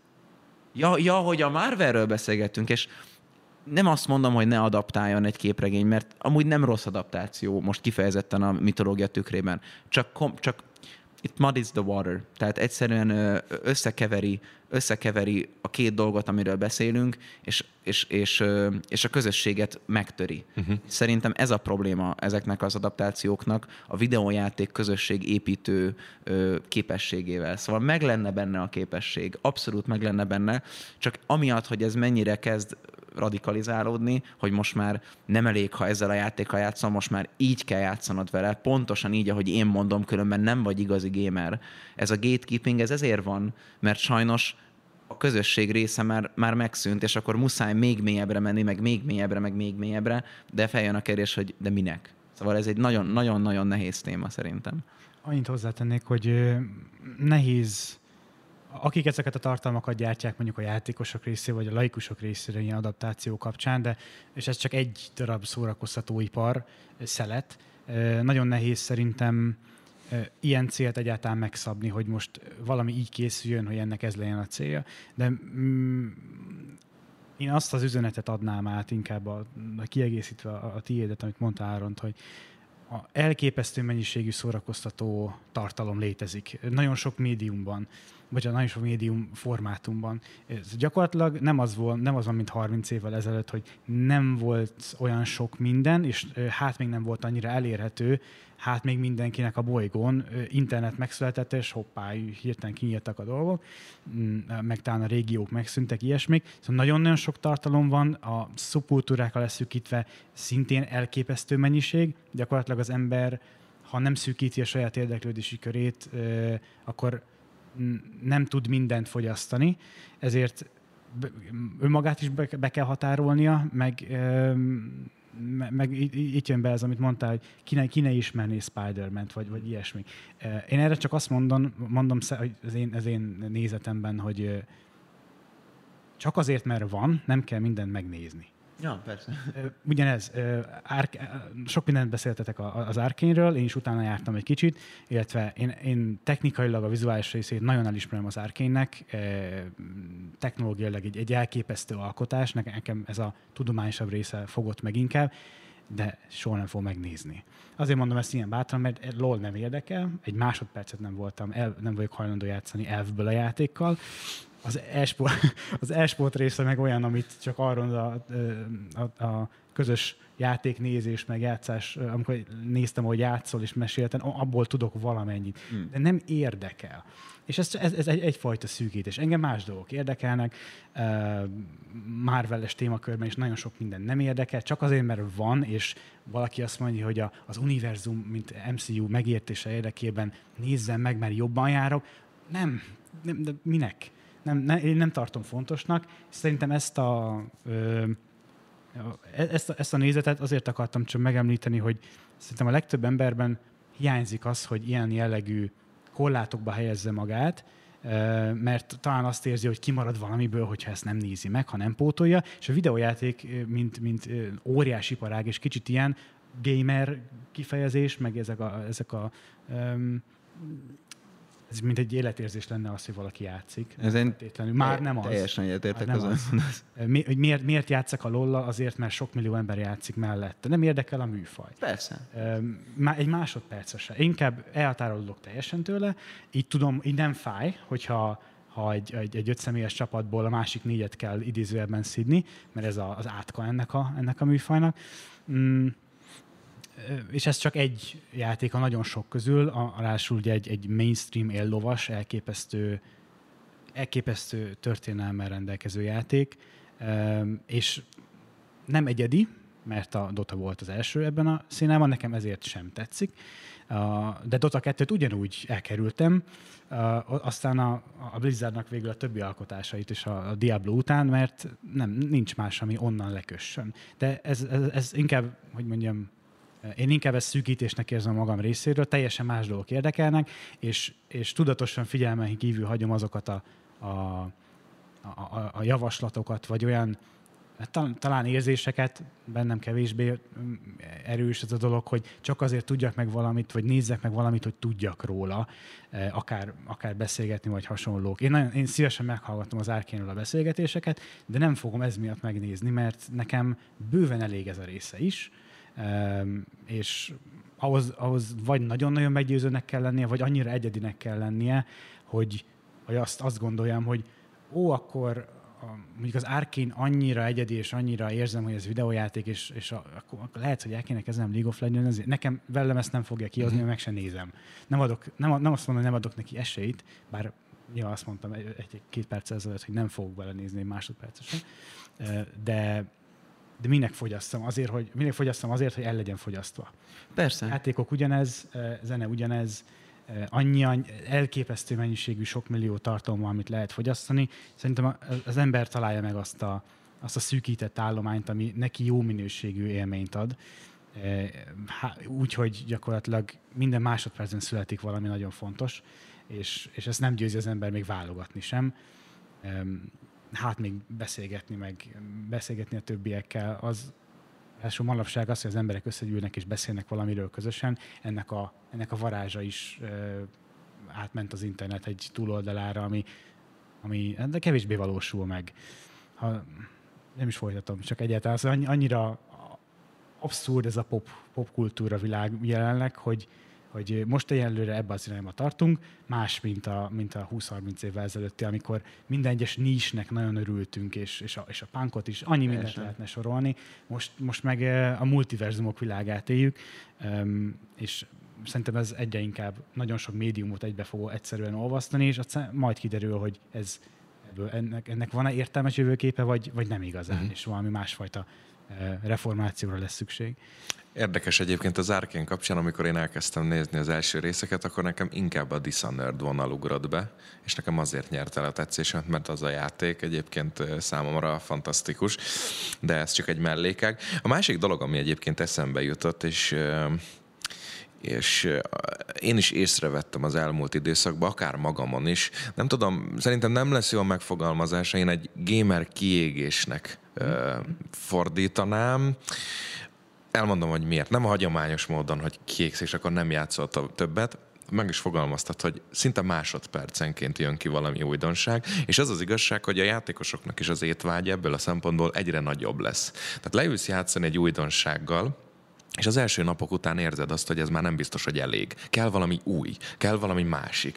És ugye a mobák például egyébként ebből a szempontból hasonló szerepet töltenek be, lejátszol egy meccset, kikapsz, de rögtön nyomsz rá a gombra, hogy jöjjön a következő mérkőzés. Kell egy új, kell egy újabb löket belőle, úgymond, és hát ha sikerélményt ad. Ha sikerélményt ad, akkor megint kell az új, és jöhet a következő mérkőzés.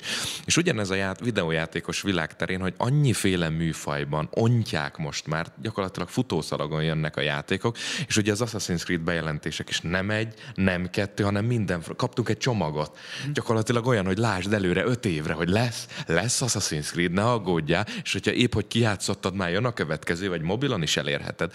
És nem lehet egyébként, hogy ennek a kicsit rossz szóval használva, vagy, vagy nem éppen jól jellemezve a mellékterméke, hogy az animációs ter- téren is, meg anime terén is kell, hogyha éppenségen meguntad a játékot, de akkor, akkor ezzel a világgal ugyanúgy találkozol és nézheted? És akkor gyakorlatilag nem telik el úgy időszak, hogy az adott játékot még nem vitted végig, de még nem jött meg a következő, és gyakorlatilag tényleg kibővítik ezt a csomagot, hogy mindenhonnan impulzust kapj, mm-hmm. és, és ezekkel foglalkozz. Meg, meg ez is új, ugye, hogy az étvágy, bocsánat, az étvágyadat ki tud elégíteni. Szerintem nagyon-nagyon jó, és, és teljesen alapja van annak, amit mondasz, mert amit Leszko mondott, azzal egy ilyen, nem tudom, nem a szívem, a lelkem mélyéről egyetértek, annyira fontosnak tartom ezt az üzenetet, hogy nem kell mindennel játszani, és nem kell mindent megnézni. Én szerintem az a jó, és az az időszak az, amit nem az, hogy visszasírok, mert régen nem emiatt volt itt, de én azt mondom, hogy ez a tudatos művészetfogyasztás bármilyen ágon, hogyha az ember fölismeri, hogy mi az, ami neki szubjektív tetszik, és ezért, ezért nézi, mi az, ami esetleg szubjektív nem tetszik neki, de tudja, hogy ez objektíve a műfajnak elengedhetetlen eleme, és ezért akarom tudni, hogy micsoda ez, és felismeri, mi az, ami nem nekem szól. Például az, hogy a FIFA-t én, mint videójáték nem nehezen fogadom el, az egy, az egy szubjektív probléma, meg erre lehet egy külön adást tartani, de például a Civilization játékokkal én soha nem játszottam nem is nagyon érdekel, nem az én műfajom. De nagyon tisztelem őket, és elképesztően jó játéknak tartom őket. Nem kell vele játszanom, hogy ezt tudjam. Nem kell vele játszanom, hogy, hogy értsem a Gandhi rám dobja a nukleáris atombomba mémeket. Tehát bele tudok kerülni a, a kultúrkörébe, anélkül, hogy játszak vele, és én szerintem több embernek fel kéne ehhez bátorodnia. Én nagyon szeretem például a Dark Souls-t. Streamen egész nap a Dark Souls-ról pofázok. A magánéletemben is egész nap a Dark Souls-ról pofázok. Az egyetemi tanáraimnak is egész nap a Dark Souls-ról pofázok, hogy a szakdolgozatomat megírassam belőle. De soha az életben nem állítanám, hogy az a játék mindenkinek való. És nem azért, mert nehéz, ez egy ilyen mém. A Dark Souls nem nehéz. A Dark Souls egy bizonyos figyelmet igényel. És egy csomó embernek az a figyelem vagy nincs meg, vagy nem szórakoztató nekik és ez teljesen rendben van, ez oké, okay. nem, nem kötelező, a mű, a, semmilyen műfaj és semmilyen ö, ö, alkotás nem kötelező. Viszont ahogy én ezt kimondom, és amennyire hülyen hiszek benne, ha egy cég vagyok, akkor no, no, no, akkor mindennel játszál, akkor mindent fogyaszt be, mert nekem az jó, ha mindenki ezzel jut. Nekem az jó, hogyha az Assassin's Creed mindenkinek tetszik. És tudod mit? Belerakunk egy karaktert, aki kelet-albánul beszél, mert kell bele egy karakter, és akkor aki kelet-albánul beszél, az megértve érzi magát. Meg legyen benne még egy ilyen, meg még egy olyan, és én ezért nem vagyok dühös ezekre a játékokra, mert tökre megértem, abszolút megértem. És nekem is tök jól esik, amikor nézek valami filmet, és Magyarországot megemlítik, és akkor Hungary Mansion, de oh, jaj, jaj, most már figyelek. És én tökre megértem ezeket, miért rakjuk bele játékokba, hogy akkor nem akarsz a játékkal játszani, jó, akkor sorozat, és akkor jó telefonos alkalmazás, és a Sony meg a Ubisoft is nagyon keményen nyomja ezeket a, ezeket a mindenféle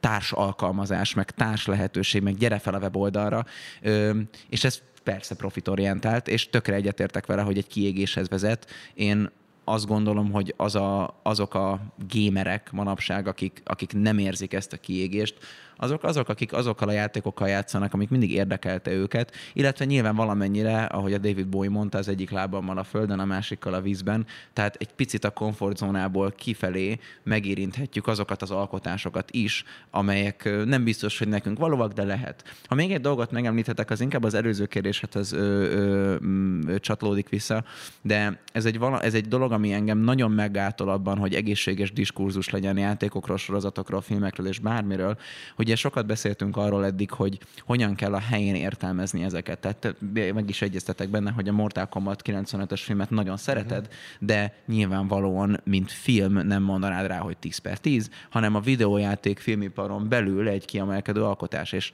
én nagyon sokszor érzem ezt, hogy azt mondja nekem valaki, hogy az Imagine Dragon szerint a legjobb együttes, aki valaha létezett, vagy hogy a, a Avengers Endgame a legjobb film, amit valaha életében látott. Amúgy így, hogy ő valaha az életében látott, ez így egy tök oké mondat. És én nem kritizálni akarom ezeket a műveket. Sem, minden, semmi szégyen nincs abban, ha bárki bármit szeret. Viszont nem szeretem azt a mentalitást, hogy valaki megnéz egy ilyen filmet, és azt mondja, hogy ez a legjobb film, amit életemben láttam. Úgyhogy csak képregényfilmeket nézett, és nem tudja, hogy száz éves múltja van ennek a műfajnak, és nem lát mondjuk egy, hm. ö, nem látja mondjuk a, nem tudom, a francia új hullám filmjeit, vagy a japán aranykor filmjeit, vagy az amerikai, vagy a hollywoodi 50-es évek filmjeit, nem láttam mondjuk a 12 Angry Men, akkor ne, nem lehet beszélgetni valakivel, és erről is bocsánat, itt próbálom nagyon visszafogni magam az angol kifejezésekkel, de ezt muszáj így mondanom, hogy have some humility.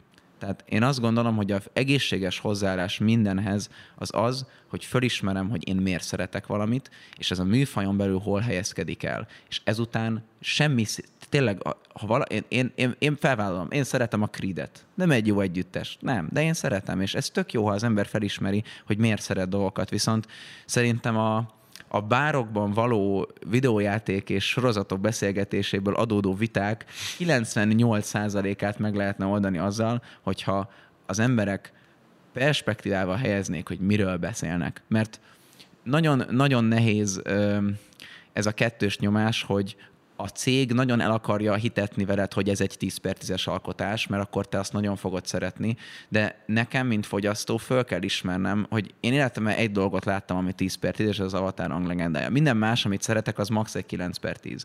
És az Arkén is nagyon jó példa erre, hogy nagyon jó sorozat lett az Arkén. És amikor kijöttek a trélerek arról, hogy a Jinxnek a karakterének mennyire megterhelő ez a pszichológiai folyamat, amin átmegy, ahogy a testvérét elveszíti, vagy nem veszíti el, ez egy nagyon jó dráma szerintem. És a trélerekben nagyon tetszett az az intenzitás, amivel ezt mutatták, hogy nem egy könycseppet sír, hanem zokok, tombol, trauma. Hát persze, ez egy kisgyerek, aki nem tudta feldolgozni ezt a traumát.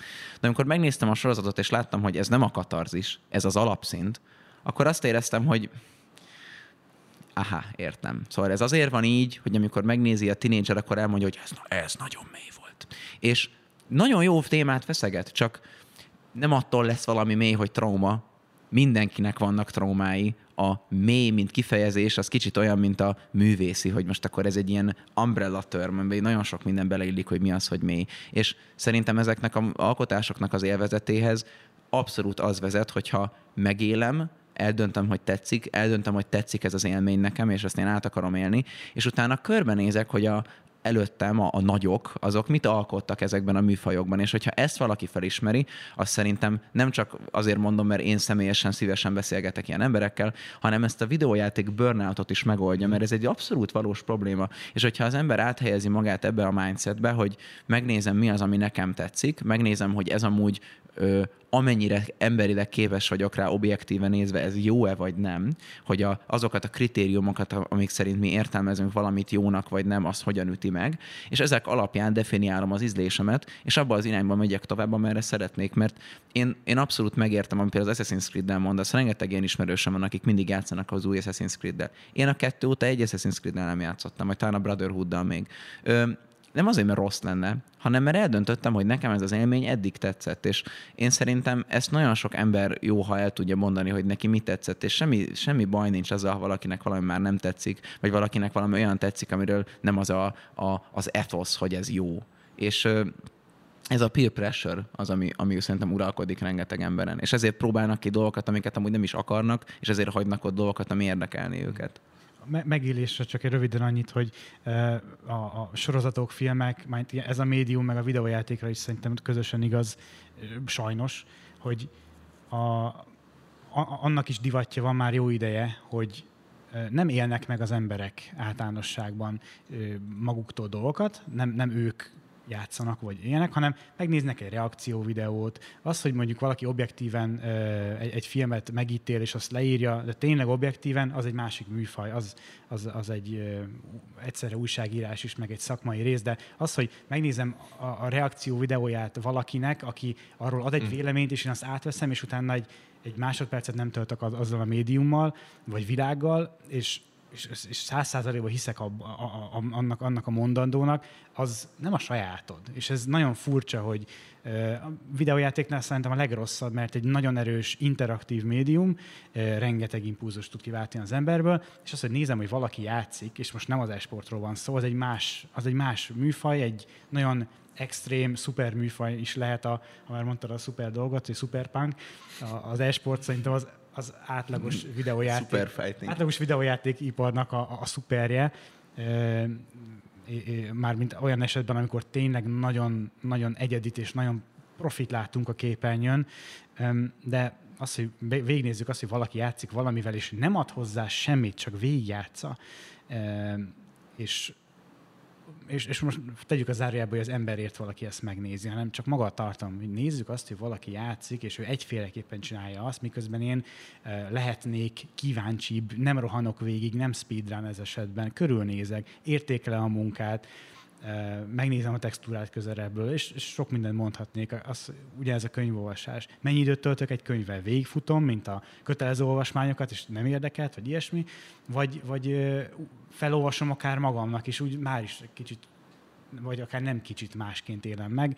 A filmek ugyanez, meghallgatod valakinek a véleményét, vagy megnézed a, a reakcióját a trailerről, és aztán az első epizódot összefoglalva, vagy az egész szezont összefoglalva, és, és akkor azt átveszed. De minek? Az nem, azt nem te élted meg, el, el, meghallgattad valakinek a valamiét, eltöltöttél vele majdnem annyi időt, mint a te nézted volna meg kis túlzással, de, de közel se élted meg. És szerintem ez a, ez a fajta, ez egy, szerintem egy nem egészséges kultúra, ami most van, és egy hátulütője annak, hogy, hogy túl sok minden készül el, és túl sok, mindent, túl sok minden van, amivel foglalkozni idézőjelben kell, hogy egyáltalán válogassunk körülötte, vagy közöttük, hogy, mi az, amivel foglalkozni akarunk, hogy az érdeklődik, vagy, a, vagy az általános érdeklődésünket, nem az éjségünket, az érdeklődésünket kielégítse. Mert az éjség az, az jelenleg határtalannak tűnik. Rossz, majd a negatívan mondva ezt a, ezt a gondolatot, ahogy Tézé mondta is korábban. Ez a megélés ez szerintem egy, egy, egy, egy, jelenleg egy elég, elég egészségtelen állapot a fogyasztói társadalomban. Meg hát, meg hát látom benne, hogy félelem van mögötte. Tehát mm. például a, a Phoenix Lang podcasten ö, élménybeszámolókat tartunk a legtöbb játékról, és a podcastnek a vezetője, a Sinas, neki, a, ahogy ő játszik a Souls játékokkal, az, az, az összeegyezhetetlen azzal, hogy én játszok a játékokkal. Ö, hogyha így meglátnám, mondjuk nem tudom, hogy két évvel ezelőtt megláttam volna, még lehet rámondtam volna, hogy ezt a játékot nem így kell játszani. És most, hogy nézem, hogy játszik, teljesen el vagyok varázsolva, hogy ezt lehet, lehet így játszani és, és tök jó, és annyira személyes élmény, és, és beszélgettünk a játékban arról, hogy a, a, az Undead Burger Black Knight, és látom rajta, hogy PTSD-je van, mert az az ellenfél attól megőrült. Nekem meg egy teljesen másik ellenféltől van, és ahogy ment a beszélgetés előre, annyira öm, frissítő élmény volt visszahallanom valakitől egy olyan véleményt, amit még nem hallottam. Mert ha még egy embertől meghallgatom, hogy a Midir és a Gél a legjobb bosszak a Dark Souls 3-ban, hozzáteszem, tényleg Gél az egyik legjobb boss a Dark Souls játékokban, csak egy beszélgetésnek akkor van értelme egy játékról, hogyha ketten átéltük, két különböző élmény, és beszámolót tartunk, hogy mit tetszett nekünk a legjobban, és hogyha ugyanazt a véleményt hallom vissza 71-ére, akkor ugyanazt érzem, hogy igen, mert elmondta XY YouTuber, vagy XY Twitch streamer, vagy a Extra Life Wikin olvastam, és ez olyan, mintha speedrunolnám az interestjeimet dolgokban. Ez olyan lenne, mint hogyha valaki azt mondja, hogy hallgassak végig egy albumot, és elolvasom a Pitchfork review-t az albumról, úgyhogy egy dalt nem hallgattam meg, és mondanám, hogy az a dal a legjobb, amelyiket ámolban írták. És mondjuk azt se tud, fel, hogy azt se tudom, mi az az ámol. Tehát, hogy nem szeretem ezt, és, és, és tökre megértem, miért van. Tehát nem, nem okolok senkit, aki beleesett ebbe a hibába, mert annyira sok a tartalom, hogy nem lehet fizikailag mindegyikkel játszani, mert hogyha még időm is van rá, egyszerűen az agyamat át kell konfigurálnom hozzá. És nekem a legjobb beszélgetésem videójátékokról mindig akkor születnek, amikor valaki előhoz egy játékot, amiről vagy soha életemben nem hallottam, vagy minden kritikus lepontozza, és azt mondja, hogy figyelj, ez tök jó. Én, én így vagyok a 2013-as Game of Thrones játékkal. Szerintem az egy tök Rambó. Igen, azt akartam mondani, ti meg a Rambóval. Szóval a 2013-as Game of Thrones játék az egy tök jó játék. Olyan, mint a Witcher 1 amit sokan nem kedvelnek, sokan meg imádnak. Szerintem tökre rendben van az a játék, kritikusok lehúzták a kukába, legtöbben ránéztek. Game of Thrones, igen, az most populáris, de le van, jó, ez akkor egy szar. És nem az, hogy nézzük meg, hogy miért, meg amúgy Game of Thrones, ami miért populáris, én sem néztem meg azért, mert populáris, aztán rájöttem, hogy a könyv zseniális, és az első négy évad is. Ez, ez nagyon hiányzik nekem ez a diskurzus. És például tök jó, hogy a Rambo, ami szerintem egy horrible videójáték, azt ti imádjátok. És tök jó volt látni a szemetenken keresztül, hogy miért szeretitek azt a játékot. És már idő után nem arról beszélgettünk, hogy ez a játék jó-e vagy nem, mert tök irreleváns, hanem arról beszélgettünk, hogy miért szereted, mi az élmény, ami hozzáköt téged. És ez lenne a lényege egy szórakoztatóipari eszköznek szerintem, ami már nem is feltétlenül fel, mindig szórakoztatóipari, néha művészetipari, vagy művészeti eszköz, hogy az élmények legyenek egyediek. És mi jobb van erre, mint a videójáték? Mi jobb van, mi egyedibb élmény, mint az, hogy én irányítom a karaktert? Nem tudok ennél jobbat elképzelni. Kicsit visszatérve egyébként a, az ezekből készült animék vagy sorozatok kapcsán. Kíváncsi vagyok a véleményetekre, mert szerintem ez is sokszor ilyen ütközési pont. Egyébként abszolút egyetértek abba, hogy én eszmecserének hívom, uh-huh. amikor tényleg az történik, hogy olyan dolgokat osztotok meg, és nem véleményezed a másikat, hanem tényleg meghallgatod. vita. Meghallgatod és befogadod, és azt elemzed, és ezek nyilván ahhoz hozzá tudsz tenni. Még akkor is, hogyha teljes mértékben egyetértesz, mert egy árnyalatnyi dologban azért vagyunk emberek, mert különbözünk. Na de amit még mindenképp meg akarok kérdezni, mielőtt lezárjuk a beszélgetést, hogy a szinkronnal ti hogy álltok, mert azt tudom, hogy nagyon sokan azt mondják, hogy ne, nézd meg eredeti, vagy angol, vagy japán nyelvvel, de a szinkront azt felejtsétek el. Ti mit mondtok erről egyébként? Szabad. Ha, lehetek gyors. Ja, persze, mert ez a legtüzesebb témám, de a Tekken sorozat egy, egy érdekes új példa. Uh, miért született? Mert a Netflix megrendelte, és a Bandai Namco nagyon akarta. Ennyi. Uh, Tekken 3-ról szól, komor történet, 110% Tekken 3 feeling, és ez, szerintem ez benne a legfontosabb, hogy mm, sokan nem túl sokat vártak az egésztől, meg az, hogy miért, mit keres benne Tekken 7-es karakter, miért vannak Tekken 7-es ruhák. Azért, mert marketing, mm, a, a, ugye egyszerre jelentették be a ki nem mondott Tekken 8 kazuja arccal, nyilván várható, hogy ebből végre lesz valami, mert mégiscsak sok éves most már a jelenlegi epizód, de szinkron. Ugye ez egy anime, akar lenni. Teljesen japán alkotás, japánul a szinkron, mármint akik japánul beszélnek egyébként is a játékba, és a játékok, főleg a verekedős játékosok nem sokszor hallják beszélni a karaktereiket, de pont ezért nagyon megjegyzik a hangjaikat. Mindenki, aki japánul beszél a játékban, vagy japán hangja van, az ugyanaz a szinkron hang, japánul megszólalnak. Ez miatt az angolul megszólalókat teljesen elfogadjuk, hogy ugye Paul, Nina, Anna uh-huh. megszólalnak japánul egy anime, egy anime termékben, miközben, ahol mindenki eh, japánul beszél. Teljesen elfogadható. Egyébként meg egy, egy tiszta magyarázata is annak, hogy de videójátékokban mindenki megérti egymást, teljesen minden milyen nyelvet beszélnek, és ez, ez teljesen jó. Ez húzus van az egészben. Ezt mondjuk fontos hozzátenni, aki nem tekenezik, hogy a tekenben minden karakter a saját nyelvét beszéli és valamiért megértik egymást, de szerintem ez amúgy egy jó ötlet. Igen, uh, angol szinkron jön. A, a, a Tekken, ez, ez a Tekken alkotás, ez, ez nagyon szerintem magasra tette a, lécet, nem hibátlan alkotás, viszont szerintem nagyon jó. A japán szinkronnal ajánlom mindenkinek, mert az angol, az angol rendben van, egy kivétellel a, a második főszereplője a történetnek, Heihachi, Jin után, Heihachinak valamiért túl mély hangja van, nem, nem, nem karakteres ez a hang, ez mellé ment, de elmegy, elfogad, elfogadhatjuk. Jött a magyar szinkron, az megint az a, lehet vitatkozni magyar szinkron kapcsán, szerintem nincs elég magyar színész és színésznő ahhoz, hogy lefedje a szinkronipart, ezért elfogadható lett a minősége, és ez nem ellenük szól, hanem egyszerűen ö, a, nem összes, összesen hasonlítható a, a, a, az amerikai szinkronszínész iparral, hát még nem a japánnal, ami hát teljesen más volumene van az egésznek. Ö, és ez csak a szinkron.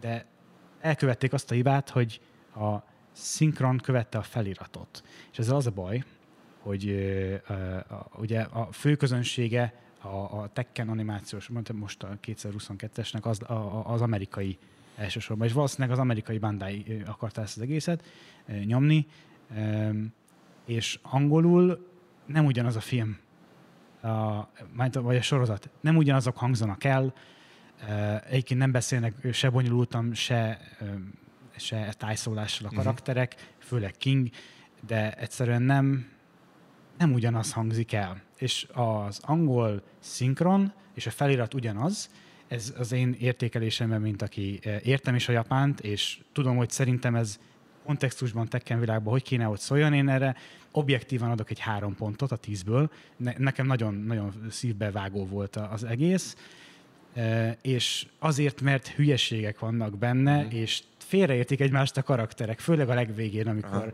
Helyácsi és Ginny lenéznek, és nézik a kumaharcot, meg ott a Paul, meg ilyen hülyeségek, és teljesen más beszélgetések történnek, és, és néztem így is, így is, meg úgy is, szándékosan jelenetet, és néztem, hogy ezek nem véletlenül nem értik egymást, mert mi se értjük, hogy ők mit ér, ők nem értenek.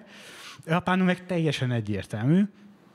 Szóval szerint e, itt, itt félrement a dolog, nem értem miért, főleg úgy, hogy elvileg ez egy óriás terültésű, egy globális fontosságú tartalom kellett volna, hogy legyen, de angolul ez, ez fáj. Uh-huh. A, a szinkron munka jó, csak hülyeséget mondanak benne. És ezt sajnáltam, mint Tekken rajongó, hogy ezt, hogy miért nem erőltették meg magukat, hol, hol akadt meg a dolog, miközben, a, a, miközben nagyon, nagyon odafigyeltek az egészre, hogy mhm. tekkenes uh-huh. legyen mindenféle szempontból. Szóval ez a része, ez a része fájt, azt mondom. Jó, hogy ez, ezzel kezdted, mert ez egy valamelyest érvelt, objektívabb meglátás. Én két részre szedném erre a kérdésre a válaszomat, mert nem állítom azt, hogy a szinkronnak nincs létjogosultsága, ezt mindjárt kifejtem, de előtte ezt szeretném mindenképpen leszögezni, hogy az én végtelen radikális véleményem az az, hogyha valaki látott egy filmet, ami az eredeti szinkrontól eltérő szinkronban van, akkor ezt a filmet nem látta. Tehát ez olyan, mint meghallgatni egy dalt, úgyhogy a gitár, a dob és a basszus ugyanaz, és az énekes helyett berakom a kis grófót. Uh-huh. Nem ugyanaz a dal. Lehet, hogy valaki azt jobban szereti, minden joga megvan erre. Lehet, hogy valaki szubjektíve úgy akarja megnézni, de nem ugyanaz a termék. És itt jön be, hogy van-e a szinkronnak létjogosultsága? Van. Ez ugyanaz, mint amikor YouTube-on csinál valaki egy videót egy tartalomról, és ugyan előjön az, hogy is it fair use? Hogy ez a fair use nevű törvény van Amerikában, hogy mitől lehet valami fair use, mikor lehet felhasználni valaminek az anyagát. És az egyik fő pont ebben a fair use jogban az, hogy a média legyen transformatív. Na és ezzel értek egyet. Mert mindig, amikor ebbe a vitába belekerülök, felhozzák, hogy na de a régi magyar szinkronok. A régi magyar szinkronok is ugyanezzel a problémával küzdenek, hogy te nem az eredeti filmet nézed. Azzal a különbséggel, hogy a régi magyar szinkronokban megvolt az igény arra, hogy transformatív legyen. Én például nagyon szerettem gyerekkoromban az Asterix filmeket, a rajzfilmeket. És az Asterix filmekben van például, vannak ilyen sorok, például, hogy az Obelix azt mondja, hogy pincér egy unikumot. Nyilván nem ez van az eredeti franciában, viszont nyilván nem tudom lefordítani a franciát úgy magyarra, hogy a magyar közönségnek érthető legyen, mert a legtöbb ember nincsen tisztában a francia alkoholszokásokkal. Ezért ez egy nagyon jó szinkron, és nagyon ajánlom embereknek magyar szinkronnal megnézni ezt, de ha én most találkoznék egy francia emberrel, én nem állítanám neki, én láttam ezt a filmet. Azt mondanám neki, hogy láttam a magyar szinkronos verzióját ennek a filmnek. És ezt azért merem így állítani, mert nem csak azért állok például az animékhez így, mert tudok japánul. Ha vietnámiul van egy film, és az az egyik leggyűlöltebb nyelvem, akkor vietnámiul fogom megnézni. És szimplán azért, mert nem tartom jogosnak a művésznek elvenni az hangját. Ez egy audiovizuális médium. Nem, nem, nem képeket nézünk alámondással. És akármilyen jó minőségű egy szinkron, nem ugyanaz. Uh-huh. És a, van ez a narratíva, de nem tudom olvasni a, a, a feliratot, e, e, nem, tehát úgy hívják, hogy lustaság, ezt így hívják, ezt a betegséget. Mindenki tud feliratot olvasni hozzá, ezt nem vagyok hajlandó elhinni, hogy ez egy problémát okoz bárkinek. Viszont azt aláírom, hogy vannak olyan kontextusok, vannak olyan filmek, amiknek mondom, nagyon jól sikerül a szinkronja, és van olyan, ahol ez a transformatív kvalitása valaminek, ez akár eleválni tud egy, egy alkotást, ilyen például a Flintstones, aminek a fordítása magyarul egy teljesen új kontextet rakott bele. De ez nem azt jelenti, hogy magyar szinkron jobb, hanem ez azt jelenti, hogy ennek a szinkronja az átalakította valami olyanná ezt, ami eredetileg nem volt. De visszatérve ezekre az adaptációkra, én, ha bárkinek kredibilis a, a véleményem, mindig mindent eredeti nyelven nézzen, lényegtelen mi az a nyelv, ha gyűlöli azt a nyelvet akkor is, mert hogyha legközelebb akar az ember kerülni ahhoz, ami az alkotónak az, az a, a, a intenciója, a szándéka, szándéka köszönöm, uh-huh akkor ez a legjobb út rá. És miért né, mi másért néznék meg egy művészeti alkotást, ha nem azért, mert tudni akarom, hogy mire gondolt a költő. E, engem ez érdekel. Aztán, hogy az bennem mit kelt, milyen hatást kelt. És még egyszer mondom, hogyha valaki szeret szinkronnal nézni filmet, és tisztában van vele, hogy akkor ő egy, egy, egy egy transformatív verzióját látta a filmnek, tök teljesen rendben van.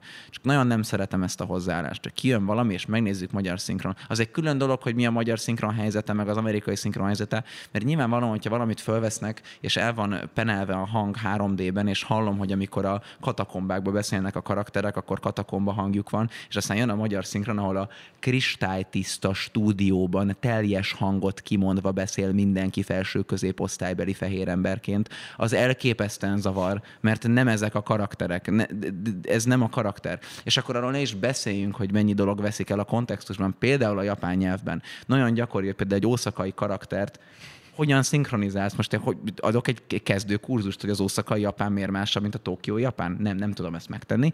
Ezért az amerikai szinkron az általában ilyen telerakja apostrofezált szavakkal, meg kicsit egy ilyen délies mhm. akcentust ad neki, ami amúgy valahol korrekt, mert Ószaka délen van, és a déli akcentus is délen van Amerikában. Magyarul ezt egy sokkal kevésbé diplomatikus módon oldjuk meg, hogy különböző Magyarországon élő kisebbségeknek a nyelvhasználatát használjuk, aminek semmi értelme nincs szerintem. Mm.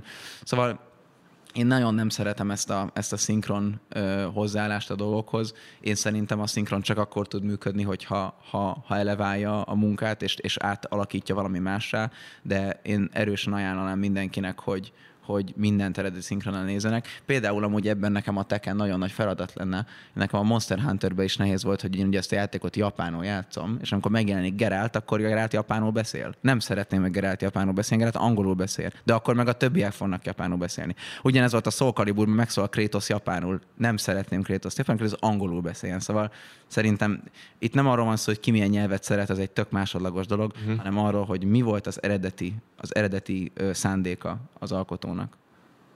Srácok, én azt gondolom, hogy ez remek végszó volt, úgyhogy biztos, hogy van még ebben a témában sok olyan terület, amiről lehetne beszélni, de azt gondolom, hogy szépen lejárt a műsoridőnk, úgyhogy nagyon szépen köszönöm a véleményeteket, hogy megosztottátok. Én is sokat tanultam, és szerintem azok is, akik ezt a témát igazából szeretik, illetve kíváncsiak arra, hogy ez az iparág miért kezdett el ilyen robbanásszerűen fejlődni, és gyakorlatilag tényleg egyre másra kapjuk azokat a sorozatokat, animéket, animációs sorozatokat, rajzfilmeket, amik így vagy úgy, de illeszkednek, vagy éppen nem illeszkednek az adott videójátékos világba. Úgyhogy nektek is nagyon szépen szeretném megköszönni, hogy velünk töltöttétek ezt a másfél órát. Ez volt tehát a, hát gyakorlatilag az animékről, illetve animációs sorozatokról az a beszélgetésünk, hogy mi az, amiben előréptek, vagy éppen nem léptek előre az elmúlt két évtizedben. Köszönjük szépen, hogy velünk töltöttétek ezt az időt. Találkozunk a következő adásban. Addig is jó sorozatozást, vagy éppen videójátékozást. Sziasztok! Sziasztok! Sziasztok.